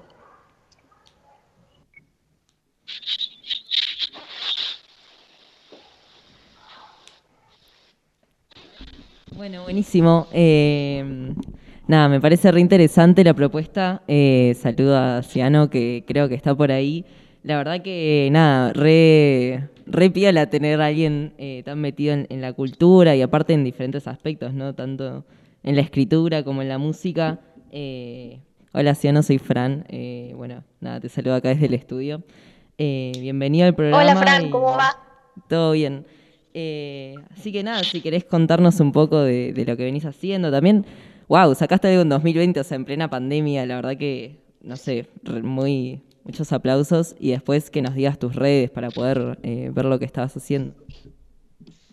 Sí, en sí, el, el año pasado con la pandemia fue el año que, que hice más cosas, en realidad porque al estar encerrada y sobre todo sin tener presentaciones en vivo, fue como que, sobre todo para mantener la salud mental y no, no caer tanto en el bajón, empecé a, a componer un montón y, y sobre todo me potenció el tema del canal de YouTube, como que a través de, de ese canal eh, pude explayar un montón de cosas, como que no solamente lo musical, sino también la poesía, como también eh, videos hablando sobre diferentes cosas, ya sean relacionadas a la identidad y a la militancia transfeminista, como también lo relacioné con, con cosas que veía en la facultad. Eh, yo estoy estudiando profesorado de filosofía, entonces como que también hago videos hablando sobre diferentes temas relacionados con eso. Y, y fue básicamente a través de eso lo que, lo que me mantuvo andando y con salud mental el año pasado. Así que fue el año que más cosas hice, paradójicamente. Wow. la verdad que, bueno, para mí es muy difícil porque estoy en el estudio y no les veo y no, no veo si, si están levantando la mano, si quieren decir algo, cualquier cosa. Me interrumpen como siempre. Eh, nada, es muy, muy loco pensar, ¿no? Cuando, va, lo necesario que es el arte para poder expresarnos, ¿no? Y, y no sé, para, en mi caso también para mantener mi salud mental porque si no tampoco podría. Eh, no sé si, si alguno de los que está ahí le quiere hacer una pregunta a Ciano o si Ciano quiere contar algo. Bueno, yo soy Chantal Ciano, bienvenida a la entrevista, muy bien, gracias eh, por, por tu paciencia y por este espacio que nosotros que tienes como para con nosotras, nosotros y todos, todes, no chiques y chicas. Eh, te una pregunta, eh, durante todo este, este año de, de 2020, que tú- vos sabés que de, del 16 de marzo hasta, bueno, casi hasta diciembre, ¿Cuál fue tu primera, o, cuál fue para ti algo favorito que tú creaste, aparte de la música y, y libro? Y tu libro, ¿qué transmite hacia las, eh, ¿no? las nuevas capadas de- del colectivo? ¿Qué lo que qué transmite, ¿no? Para que así las personas pueden pre- eh, leer y, ver que, que transmites, no sé, algo bueno o algo como que cambien o como para que se identifique un poco mejor. ¿Me entendiste la pregunta? Eh, más o menos, eh, o sea, acerca del libro que está por salir. No, lo que no es el que has escrito, bueno, sí, sí, no es el que Frank, mi- acá mi compañero, lo que yo escuché, ¿no? Que has hecho música, ¿no? Has leído, has hecho libros, ¿no? También, ¿no? En libros anteriores, creo, algo así creo que escuché, o por ahí estoy media, o el libro que va a salir también, por ahí me, me- me entendí un poco más. Hola. Hola Euge, hola Ciano, ¿cómo estás? De acá te estoy viendo. Soy Sasha y quiero, más o menos creo que te voy a interpretar la pregunta de la China. Quiere decir, ¿qué, qué, qué es lo que, lo que este, transmites en tus libros? ¿Qué es lo que escribes? ¿Sobre qué hablas? En la música también. eh, ¿Qué es lo que, lo que hablas? ¿Qué es lo que cantas? Eh, sería bueno también este, que nos hayan pasado un, un audio para pasarlo, para escucharlo. Nos quedamos ahí, tendríamos que haber escuchado un audio, algo de, de él o ella, ella, no sé. Eh, en sí, el, los libros anteriores que tengo ya son pre-pandemia. eh, igual hay un poco un hilo conductor eh, sobre todo mucho relacionado con la búsqueda de la identidad. Eh, hay mucho juego con el tema de los pronombres en porque es como todo el proceso que me acompañó en, en mi propia búsqueda, más allá de, de un recurso literario, como un juego, también fue como un momento como de búsqueda personal, eh, como privada, por decirlo así, que lo reflejo también ahí. Entonces, eh, los primeros poemas del primer libro quizás hay muchos escritos en primera persona femenino, luego hay otros que van jugando, a veces el neutro, a veces el masculino, a veces los tres. Eh, yo ahora eh, me identifico con pronombres neutros o masculinos y tampoco cierro la puerta a, a, a nuevos cambios porque lo veo como algo fluctuante también, así como lo es la búsqueda artística, también creo que la identidad en muchos casos es así. Entonces hay mucho de eso en los tres libros.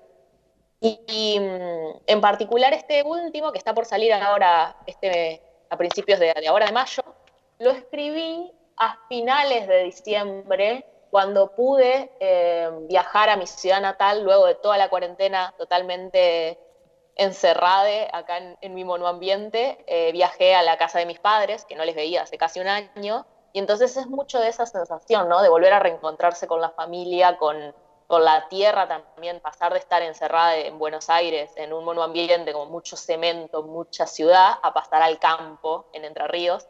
Eh, por eso se llama fueguito también, como esta cuestión de los elementos, y también es algo literal de, bueno, todas las noches luego de cenar yo armaba un fueguito y me ponía a leer y a escribir ahí, era como mi momento de, de bajar un toque y estar eh, tranquila en la naturaleza. Entonces tiene mucho que ver con eso, con los vínculos, con las amistades, cómo cambian los vínculos a través de la distancia. Este es como el tema principal de ese en particular. Y en la música, eh, el disco que saqué el año pasado es instrumental, se llama Beats a priori, y mm, es un poco también el clima que manejé el año pasado, que fue de, mucho estudio y, escuchar mucha música instrumental, así eh, onda lofi, para estudiar justamente. Como es, música que ya lo, lo, pensé para eso, como para escuchar de fondo, dibujando o cocinando, cosas así. Mucha gente me manda mensajes de esto, o saliendo a caminar, como música de fondo para hacer otra cosa. ¿Con qué instrumento? Principalmente guitarra, eh, y después lo otro, eh, programación a través de la computadora, e ese disco en particular. Bien, bien. O sea que los libros son autobiográficos, autobiográficos, autobi no me sale la palabra, pero autobiográficos, ¿no? Los libros. Son poesías, sí, claro. tiene mucho Ajá. de propio. La y la vivencia que tenemos también todos, toda la gente, obviamente, ahí lo, lo, plasmas ahí y la gente por ahí se ve reflejada muchas veces también en tu, en tu propia vida. Está bueno, ¿en qué lugar lo podemos encontrar los libros para leerlos? ¿O tienes alguna página? Oh, Tengo no. ganas de, de, activar de alguna plataforma, la verdad que eh, me gustaría hablar con colegas a ver, a ver, cuál me recomiendan, como para tenerlos de manera virtual, ah. eh, por lo menos a los dos primeros. Y este último, ahora estoy haciendo la preventa y ahora cuando salga en mayo voy a, voy a ver, depende cómo esté la situación, si puedo hacer una presentación. Por ahora me vengo manejando de la preventa y una vez que los tengan físicos los, los entrego así en, en un punto que podamos coordinar con la persona. Claro, es bien, como dice este Fran, eh, Fran se sorprendió que en la pandemia hayas trabajado más, obviamente que puedes trabajar más si estás metido, metido y metida en, tu, en todo el día en el mundo ambiente, como decir, no tienes nada que hacer, entonces está, está bueno tener tiempo, muy, mucho tiempo para escribir y seguir escribiendo. Esperamos este, leerlo alguna vez, esos, esas autobiografías, a mí me parece muy interesante este, leerlos, cuando, cuando lo tengan lo, lo compartes y también los, los audios también para relajarnos un poco, ¿no, chiquis? Euge, te quedaste callada, eh. callada, callado. La verdad que eh, justamente hablabas vos de los pronombres, es algo dificultoso. Viste que no, a veces no sabemos porque no queremos incomodar tampoco a la persona porque no sabemos cómo se autodefine. Eh, justamente le preguntamos y nos dijo que vos tenías pronombre neutro. No sé cómo se dice a una persona en pronombre neutro. ¿Con la E? Claro. Ajá, ok. Sí, es que es con la E. Justo eh, yo también, como decía, no uso pronombres neutros o masculinos. Y te quería eh, decir ahora, Ciano, que no te lo dije antes porque se me pasó, pero si no es demasiado, tipo, me gustaría, si tenés algún poema cortito que te gustaría eh, leer o recitar ahora, para que escuchemos un poco de tu poesía, creo que sería lindo también. Eh, porque sí, me nada, que aprovechar que te tenemos acá en vivo. Sí. sí. Porque nada, como que uno, bueno, yo te compré el fueguito, la preventa, cómprenle, que sus poemas son hermosos, ya le escuché recitar en varios lugares y es una linda experiencia que me gustaría compartir.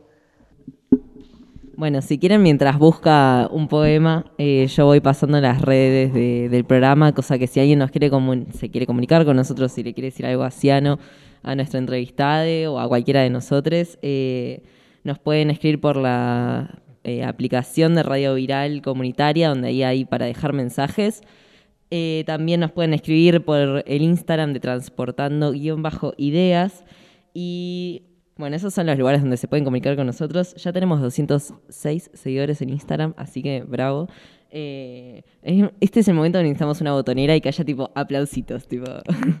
así que bueno. Efectos eh, especiales, ¿no? Sí. Y bueno, nada, no sé si Ciano, si, si decidiste algo para leernos. eh, Sí, acá encontré uno de, de lo que va a venir del, del, del nuevo libro de Fueguito. de una, te escuchamos. Es, es el número 10. Eh, ninguno tiene nombres tan como numerados. Es el número 10. Yo me creo que sé amar porque sé separar las brasas de las cenizas y encontrar los pedazos de madera virgen y buscar más ramitas, mientras vos serviste y lo dejas reposar. Porque digo amar y no querer del te quiero, del deseo, ni el te quiero mucho del cariño.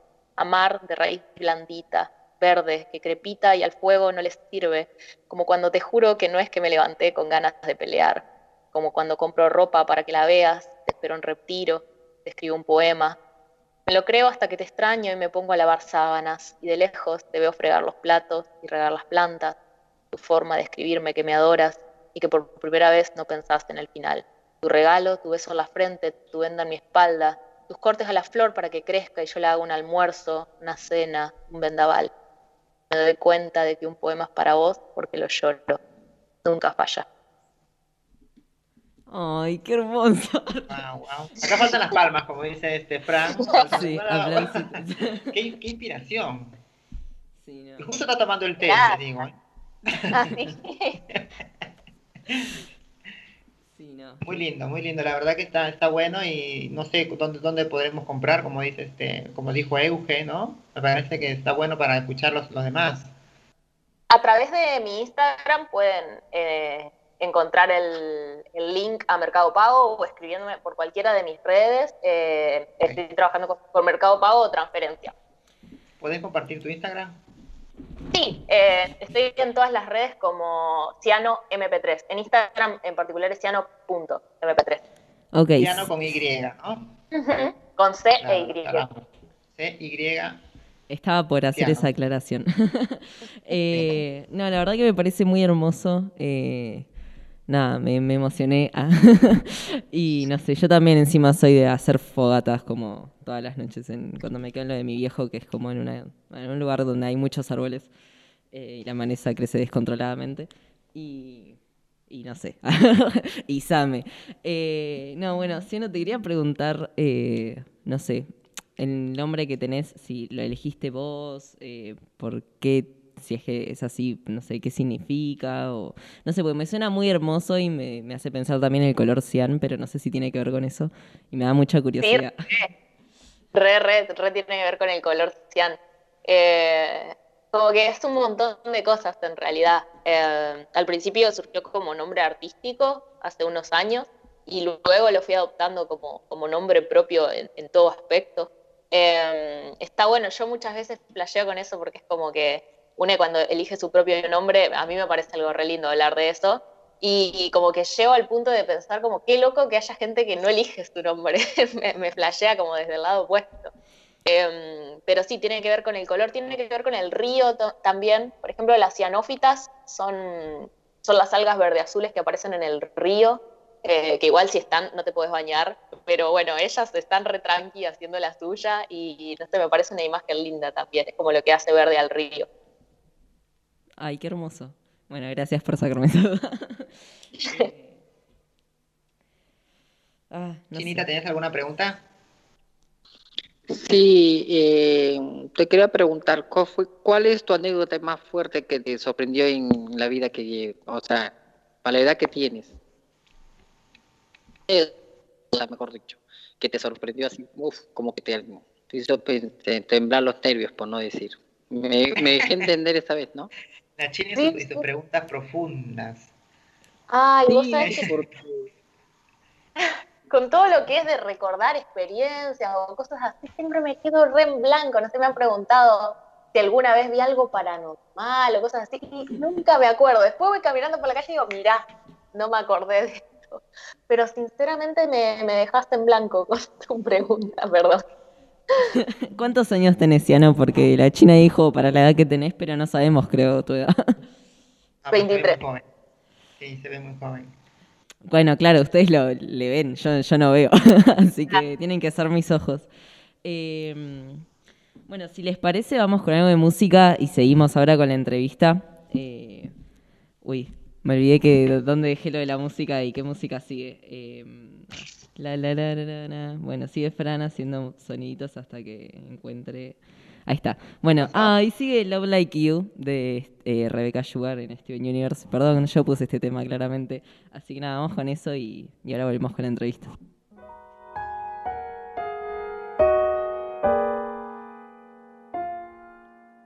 If I could begin to be half of what you think of me, I could do about anything. I could even learn how to love. When I see the way you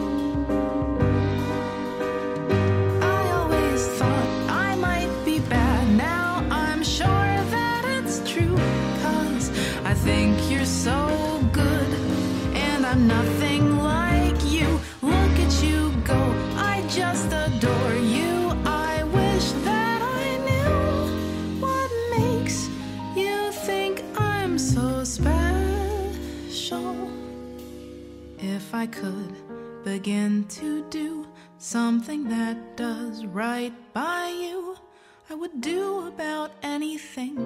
I would even learn how to love.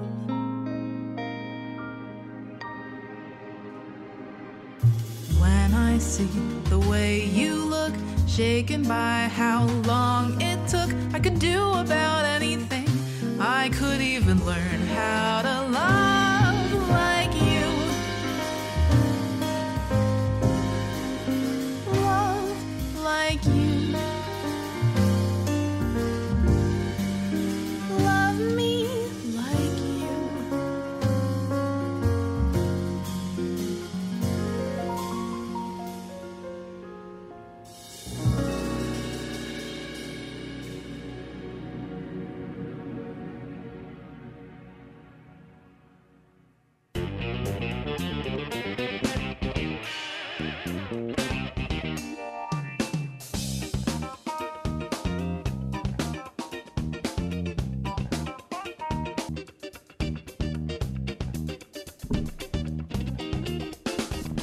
Bueno, estamos acá eh, en otro bloque de Transportando Ideas. La verdad que no sé si soy tan buen conductor del programa porque nunca pierdo la, cuenta de los bloques. Pero bueno, estamos acá, eh, seguimos con Ciano, que es eh, una artista multifacética, eh, que bueno, que, escribe, que hace música, que estudia filosofía también y mezcla un poco de, de todo lo que es en, en múltiples artes, la verdad que me parece algo muy hermoso. Eh, y bueno, no sé si a alguna de las chicas se le ocurrió alguna pregunta, yo la verdad que eh, estuve tomando agua y, y como muy disperso en, lo, en, lo- en el poema, eh, no, no puedo pensar por un tiempo, así que si quieren les cedo la palabra.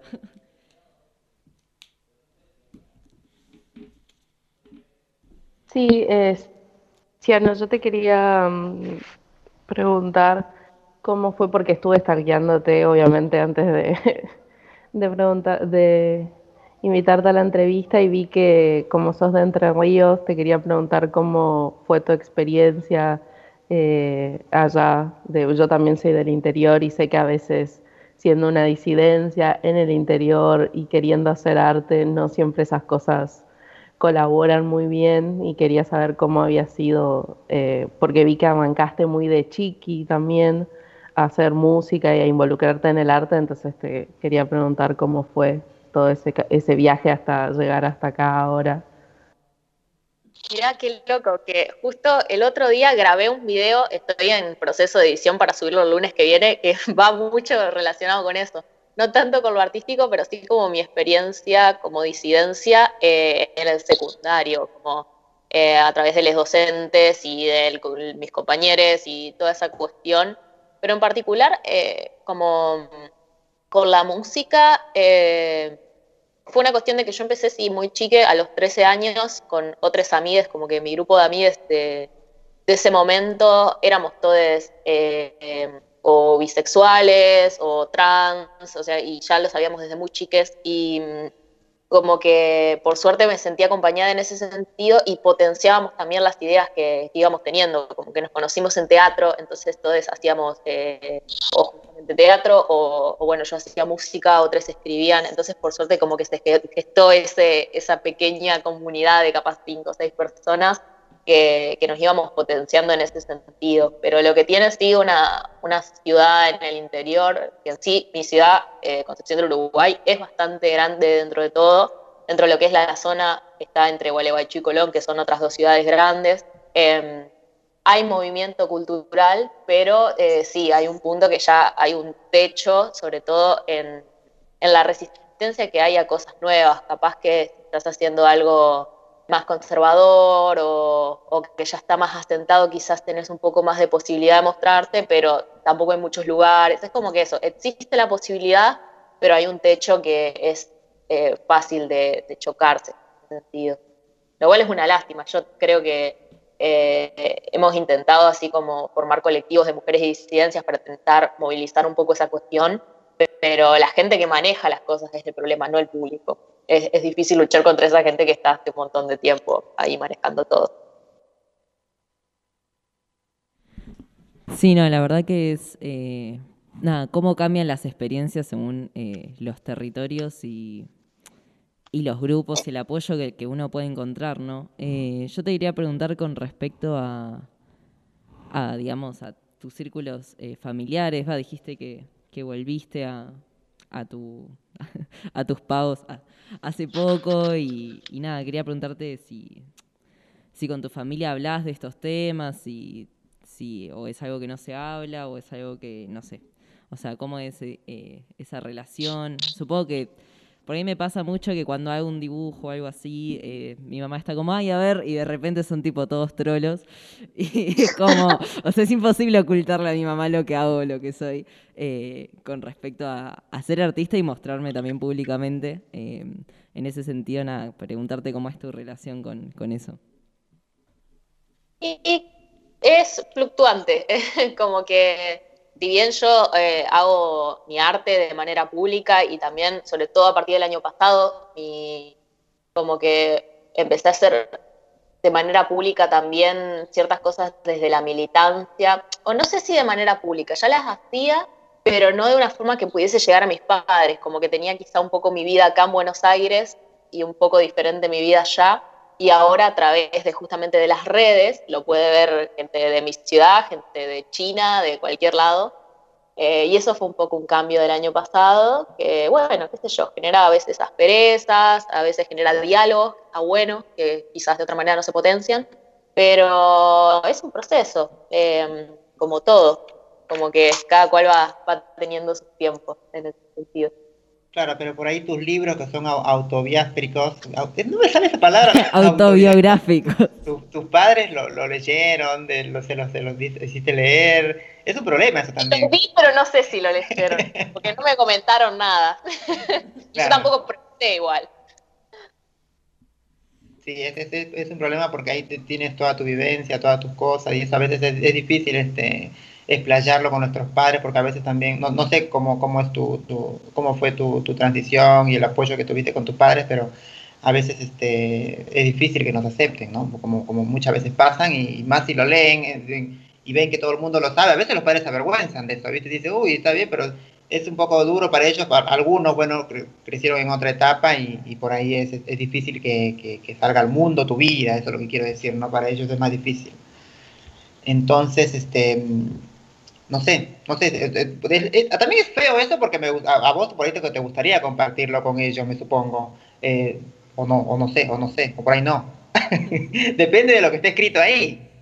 Claro. Decía, Sí, odio a mi papá, estoy Una enojado. vara ahí. claro, depende de lo que esté escrito ahí. Claro, capaz que habla, bueno, esto pasé con mis padres, yo cuando era chico me agarraron a, a, a azotazos, que, di- que mejor que no lo lean, dice, bueno, son este, cosas que, que uno a veces este, es preferible guardárselas para uno mismo y no compartirlo con, con los seres más cercanos, ¿no?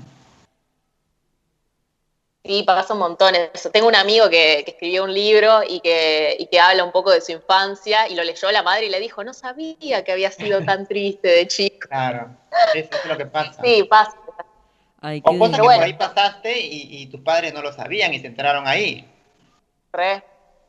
Sí, sí. Es, es un tema sobre todo porque cada cual tiene diferentes maneras de canalizar eso. Eh, quizás no, no se da la charla de, de sentarse con ellos y decirle tal o cual cosa, pero sí te sale expresarlo públicamente eh, a- o, o en el escenario. eh, y no me parece que sea una falta de confianza necesariamente. Simplemente son como diferentes espacios que uno entiende o, o puede crear para canalizar ciertas cosas y ciertas otras en otros espacios.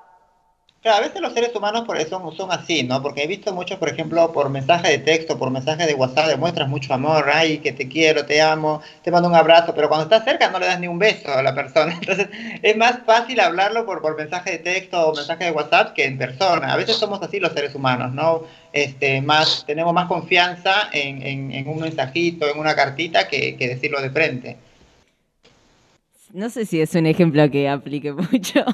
Eh, Mica me dice No, pero- que no. Pero hay Eh, gente que así. Sí, bueno. No. Sí, creo que igual el arte y eh, la dificultad para comunicarse en persona pueden tener una relación, pero, pero no sé si lo de los mensajes es, es, es justamente Claro, lo que pasa es que eh, acá este, nuestro invitado este, es artista, pero autobiográfico. En los libros, hablando de los libros, ¿no? Sí, sí. Pero, pero bueno, la verdad que está re bueno que, que sirva para expresar justamente Claro. de, todo Aparte- lo que tenemos adentro. Yo tengo un amigo, por ejemplo, que para asegurarse que los padres no encuentren todo el arte que hacía, se puso un nombre totalmente bizarro, tipo, con el cual no lo van a encontrar y si lo encuentran no van a saber que es él. Claro. Eh, todo porque es trans y porque dibuja gays. O sea, básicamente, lo cual encima no es. ¿Estás hablando de vos? No, no, o sea, te- tengo amigos muy parecidos a mí, hay que decir. Te- Comparto muchos intereses. Eh, así que nada, por eso era principalmente mi, mi pregunta. Eh, bueno, Ciano, no sé si, si nos querés contar algo más, si alguien tiene al- alguna pregunta más para, para hacerle a nuestro invitado. O si te dejamos libre, o si querés contarnos alguna anécdota o algo que quieras expresar y que digas, wow, ahora estoy en un medio de comunicación, puedo decir esto, ah, que es importante. Ah. Le le quería preguntar, le quería preguntar a, Ciano, ¿no? Que cómo fue su infancia. Eso es lo único, y además ya no, ya. Por ahí le complico más la pregunta y no me entiende. Eh, um, bueno, crecí en, en Concepción del Uruguay. Eh, mis padres son muy grandes, en- o sea, como que yo tengo tres hermanos que por las edades podrían tranquilamente ser mis padres, eh, como que me llevan 20 años, eh, y mis padres 40, un poquito más. Eh, entonces, como que casi como si fuese hija única. Eh, como que ya mis hermanos ya tenían familia, todo. Eh, Entonces eso me dio como mucha, mucha cuestión de la introspección quizás. Y lo que sí le, les re agradezco a mis padres es que siempre me potenciaron desde lo artístico, de, desde llevarme a talleres o cosas así, porque en mi ciudad, por suerte, eh, esto tiene que ver con las políticas de Estado, que creo que son re importantes para, para la cultura, de que había muchos talleres gratuitos, o sea, todo lo que es teatro, guitarra, todas esas cosas las pude hacer Eh, por una parte, porque el Estado posibilitó que en mi ciudad estén esos talleres eh, de manera gratuita, y por el otro, bueno, por la, por la estimulación de mis padres de, de- ante decirles, ah, me gustaría estudiar música, de que me, me apoyaron en ese sentido.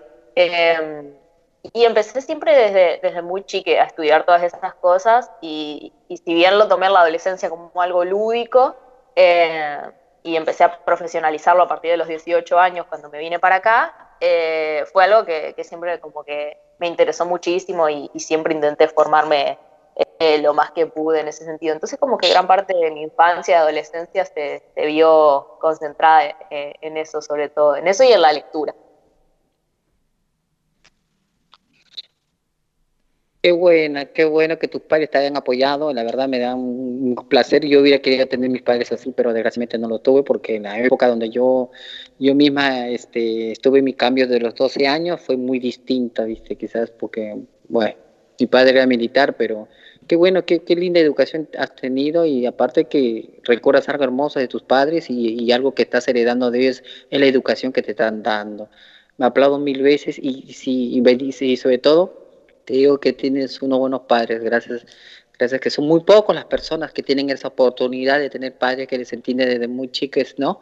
Y, aprendan a, a, convivir, ¿viste? Y, esa educación que te, te, que te dieron desde muy chicos, ¿no?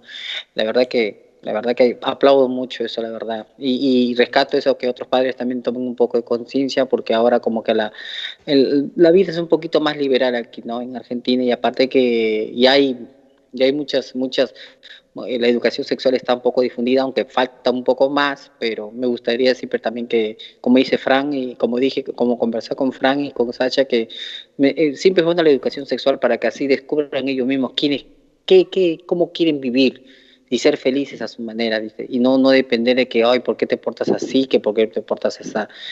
¿No? Como vimos ese, viste Sasha de tu, de tu compañera, de, de tu amiga, de su hijo, desde muy chico, el chico trans, la verdad que también aplaudo a, a- a tu amiga Sasha, que también lo está guiando en buen camino a, a- bueno, a su hijo que es ahora. Sí, sí, claro. Sí. Sí, la verdad que sí, tuviste suerte, como dice la chinita, porque tus padres este, no, no, no, no, tuvieron problema con tu orientación sexual, ¿o sí? Eso sí es un poco más complejo. ¿Viste? Viste que sí, claro, entonces sí, es lo que me preguntaba. Claro, sí. En mi caso eh, fue en la adolescencia primero a través de mi orientación sexual y hace pocos años eh, que fue también el tema de la identidad. Yo durante toda la infancia y adolescencia me, me identificaba como mujer. Fue algo que no, no surgió desde, desde muy chique.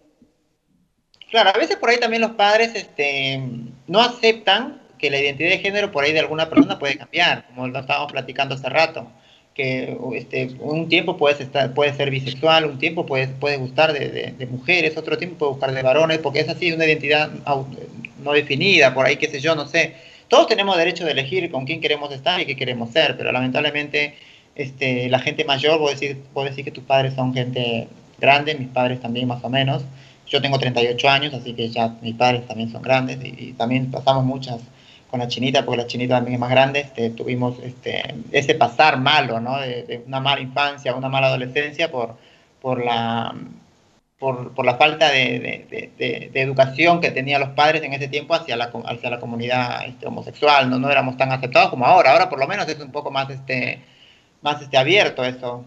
Así, la, la chinita estaba, estaba hablando recién de una amiga, Nadia, que de pasada le mandamos saludos, que tiene una, una- un, un hijo, un hijo trans que tiene cinco años y la te- está aceptando y apoyando desde ahora. Entonces esa es la diferencia y es lo que, eh, por eso está este programa para tratar de, de abrir cabezas, ¿no? Y de, y de que la gente entienda de que cada uno tiene derecho a ser feliz como es y como quiere ser, ¿no? Totalmente. Sí, Yo creo chicas- que Perdón, perdón, Ciana.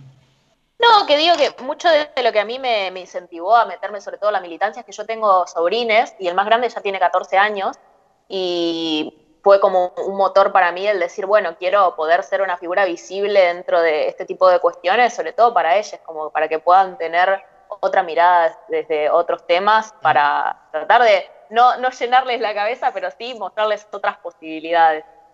Claro.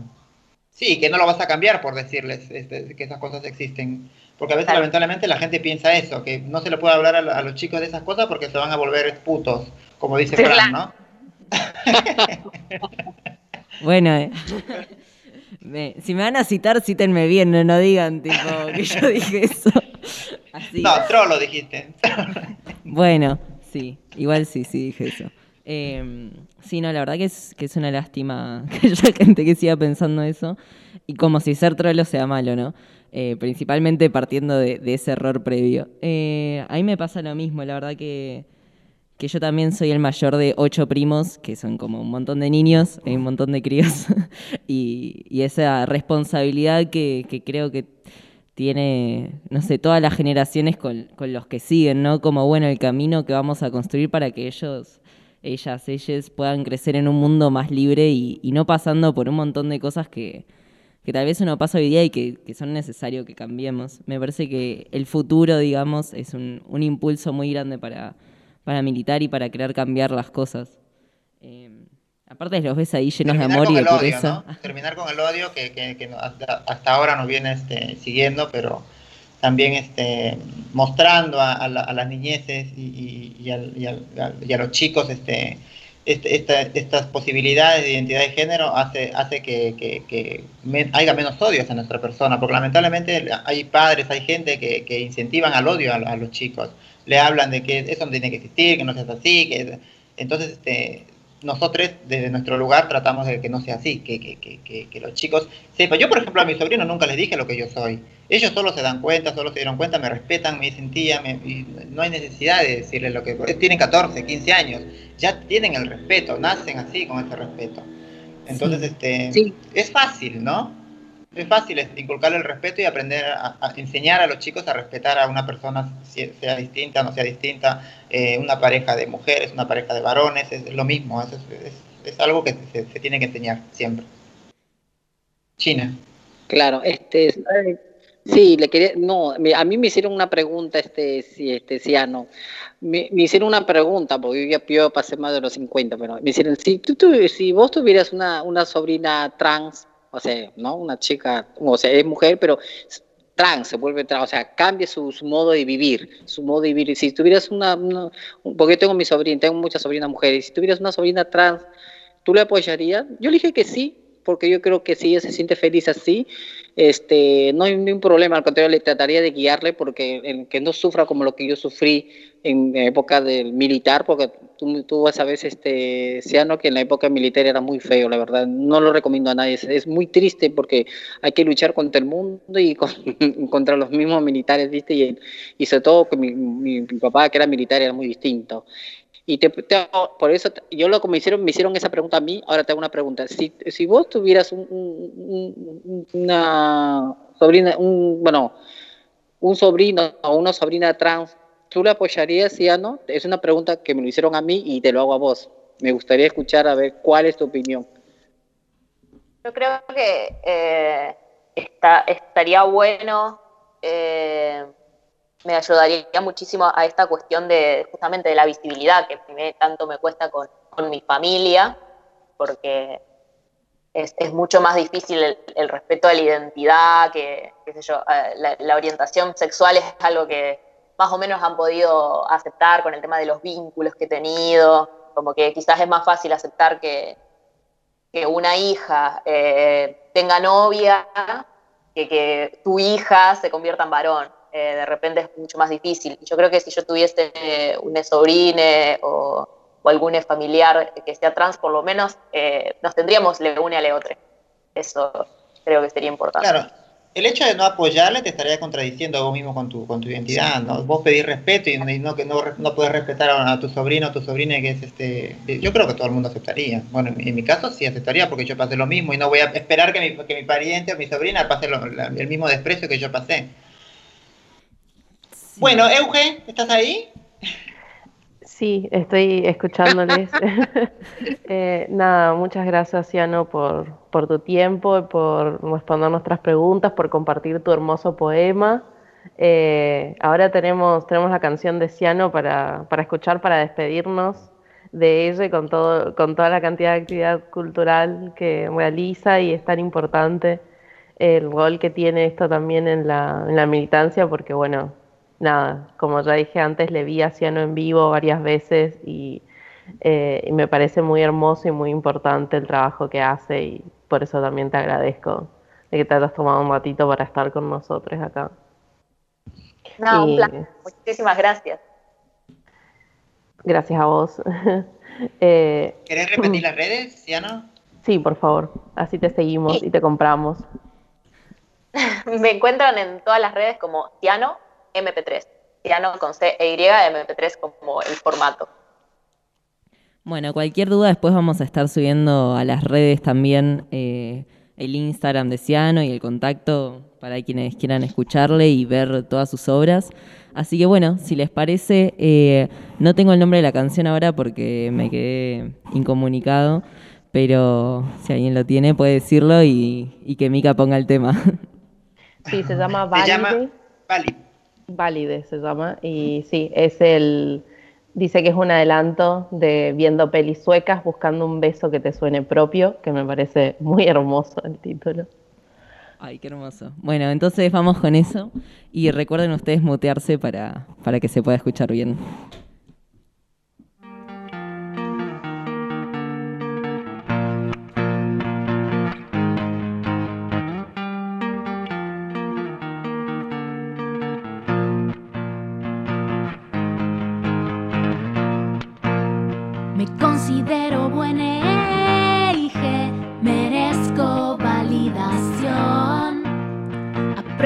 Parciales, orales, finales, necesito valoración. No gasto mucho, no adeudo cuentas, exijo algo de razón. Guardo líos en mi cabeza, lamento mi situación.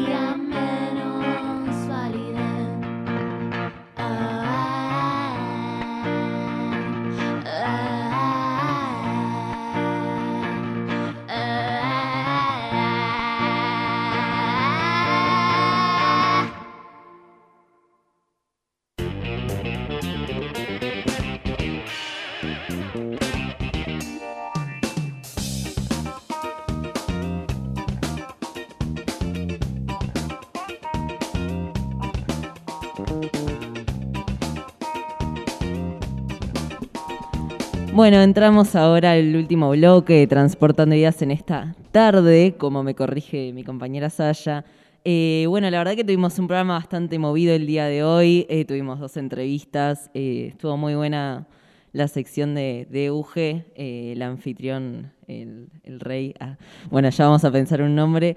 Y bueno, una lástima que este programa no haya podido estar nuestra compañera Didi. Esperemos que para la semana que viene nos traiga juegos para irnos riéndonos como, como lo veníamos haciendo. Sí, sí, se, se nota su ausencia en ese en esas anécdotas extrañas o bueno, en fin. Eh, te queremos, Didi. Bueno, y, y nada, la verdad que incluso dos horas me parece que nos quedan cortas de programa para la cantidad de cosas que tenemos ganas de hacer. Así Nos quedamos que con noticias, ¿eh? Nos quedamos con noticias para decir, lamentablemente. Bueno, no, lamentablemente no, tuvimos buenas noticias, tuvimos buenas entrevistas hoy día, así que eh, no, no, no tuvo desperdicio el programa de hoy, estuvo muy interesante. Tuvimos a Ornella, tuvimos a Ciano, así que ah, este, estuvo muy bueno el programa, me encantó. Sí, a mí también. Eh, aún así, no quiero dejar de mencionar que el 26 de abril fue el Día Internacional eh, de la Visibilidad Lésbica, que acá en, bueno, en Argentina, por el, en memoria de la Pepa Gaitán, se celebra, por así decirlo, se, se manifiesta el 7 de marzo, pero bueno, internacionalmente fue esta semana y, y nada, recordar eh, la fecha y no sé, la verdad que tengo muchas ganas de, voy a intentar conseguir una entrevista de alguna lesbiana que militante que no sé que nos pueda contar un poco en, en la cantidad de, cosas ¿no? que tienen y los reclamos eh, por los que están luchando hoy día las lesbianas que me parece algo muy importante y bueno Sasha vos querés decir los títulos aunque sea de, de las noticias que no llegaste a leer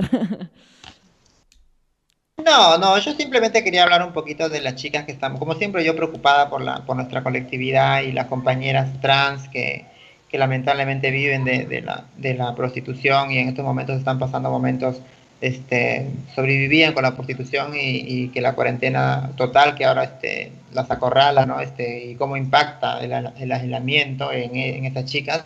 Pero lo voy a este, ampliar para el otro programa porque estaría bueno también, este, tenía preparada una buena nota, pero eh, igual, estuvo muy bueno el programa, así que lo podemos dejar para la otra semana, porque lamentablemente las chicas van a seguir este, pasando esto. ¿no? Y sí, me, nos queda, me queda compartir el número del 168 del INADI que nos compartió este Ornella, eh, que pueden hacer todas las denuncias ahí. Solamente digo por los desalojos de las chicas, si intentan desalojarlas, intentan sacarlas, pueden este, llamar al, 180, al 168, que dijo, dijo este, este Ornella que pueden llamar ahí y, y denunciar a la persona que la quiere desalojar. Por ahí no, si, si no te quieren alquilar ya es distinto, pero si estás ya alquilando y te quieren desalojar a la fuerza porque no tenés dinero para alquilar, porque hay muchas chicas, como decimos, que pagaban mil pesos diarios y ahora no tienen para pagar eso. eh, las están echando ¿no? a la fuerza porque no tienen para pagar, así que el 168 el INADI para que llamen y eviten eso, ¿no? O el 0800 arroba inadi.gov.ar para hacer esas denuncias. Nada más, chiques. Bueno, entonces vamos llegando al cierre de, de este programa. Eh, no sé si quieren mandar algún saludo en especial, o si alguien... No, sé si Saya estás atenta a la aplicación de la radio. Eh, yo la verdad que me quedé incomunicado, así que no sé si, si nos escribieron algo por Instagram, pero si nos escribieron algo por Instagram, quiero que sepan que lo voy a valorar mucho y los voy a saludar el programa que viene. Sí, sí, sí, sí. Este, la, la semana que viene mandamos todos los saludos que nos quedó este, pendientes, no se preocupen. Yo quiero mandar saludos a toda la gente que nos escuchó, a toda mi familia que me escucha, como siempre mi familia me escucha, a toda la gente linda de- del extranjero, a toda la gente linda de Argentina, muchas gracias por escucharnos. Y bueno, y a Mika, como siempre en la edición, Alejandra en la producción. Ya vamos a regresar a las cabinas, que es lo mejor, pero bueno, así estamos cuidándonos y cuidando al resto, ¿no? Sí. Gracias por todo, nos vemos la próxima semana. Chinita. Sí, acá, bueno, fue un- un- una buena tarde y agradezco a, la- a los, a mis, compañeros de, de promotoras de violencia de género y el Ricocito de Luz, el comedor, que atiende siempre a las personas más necesitadas, y a mi familia, mi, so- mi familia que está en Estados Unidos y en Perú también, y mis amistades, y a ustedes por la paciencia por ahí que me tienen, Mica, y sobre todo Alejandra, y sobre todo muy linda estaba la entrevista. Hay que repetir esa entrevista con este, bueno, un anciano porque faltó mucho para entrevistar a este Fran y Sasha. Muy bonito. Aunque también le extrañamos a la Didi con, su- con sus poemas eróticos. Muy lindo. Buenas tardes y también agradezco al público aunque nos equivoquemos, que nos tenga mucha paciencia. Hasta la próxima, la próxima semana. Bueno, yo mandarles también un saludo a ustedes, a China, a Saya, a Euge, a Didi, a Mika, a Alejandra, a todas las personas que, que están atrás de- del equipo para que hoy día eh, se pueda escuchar este programa en vivo. Así que bueno, nada, recuerden las redes, recuerden que nos pueden escuchar por www.radioviralcomunitaria.com, que pueden descargarse la aplicación de Radio Viral y nos pueden escribir por ahí, también nos pueden escribir en el Instagram de arroba transportando ideas. Y si se perdieron algún programa, pueden ir al canal de YouTube de Radio Viral Comunitaria, donde están, eh, bueno, nuestra lista de reproducción de Transportando Ideas, o en Spotify como Radio Viral Podcast, también los programas ya grabados que han salido, por si se perdieron alguno, eh, que la verdad no tienen desperdicio porque somos lo más. Y me encanta hacer esto.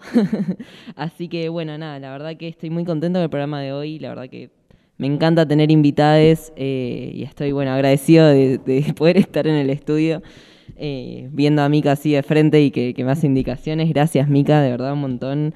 Eh, sos la mejor editora del mundo.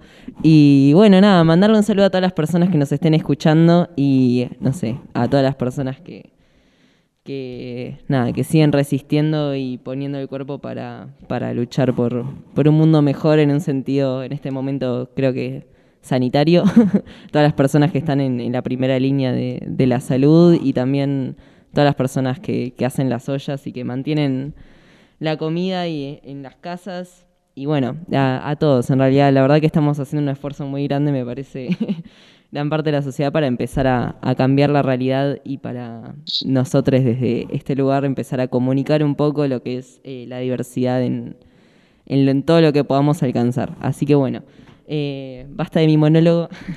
Nos vemos la semana que viene y que tengan muy buena semana a todos.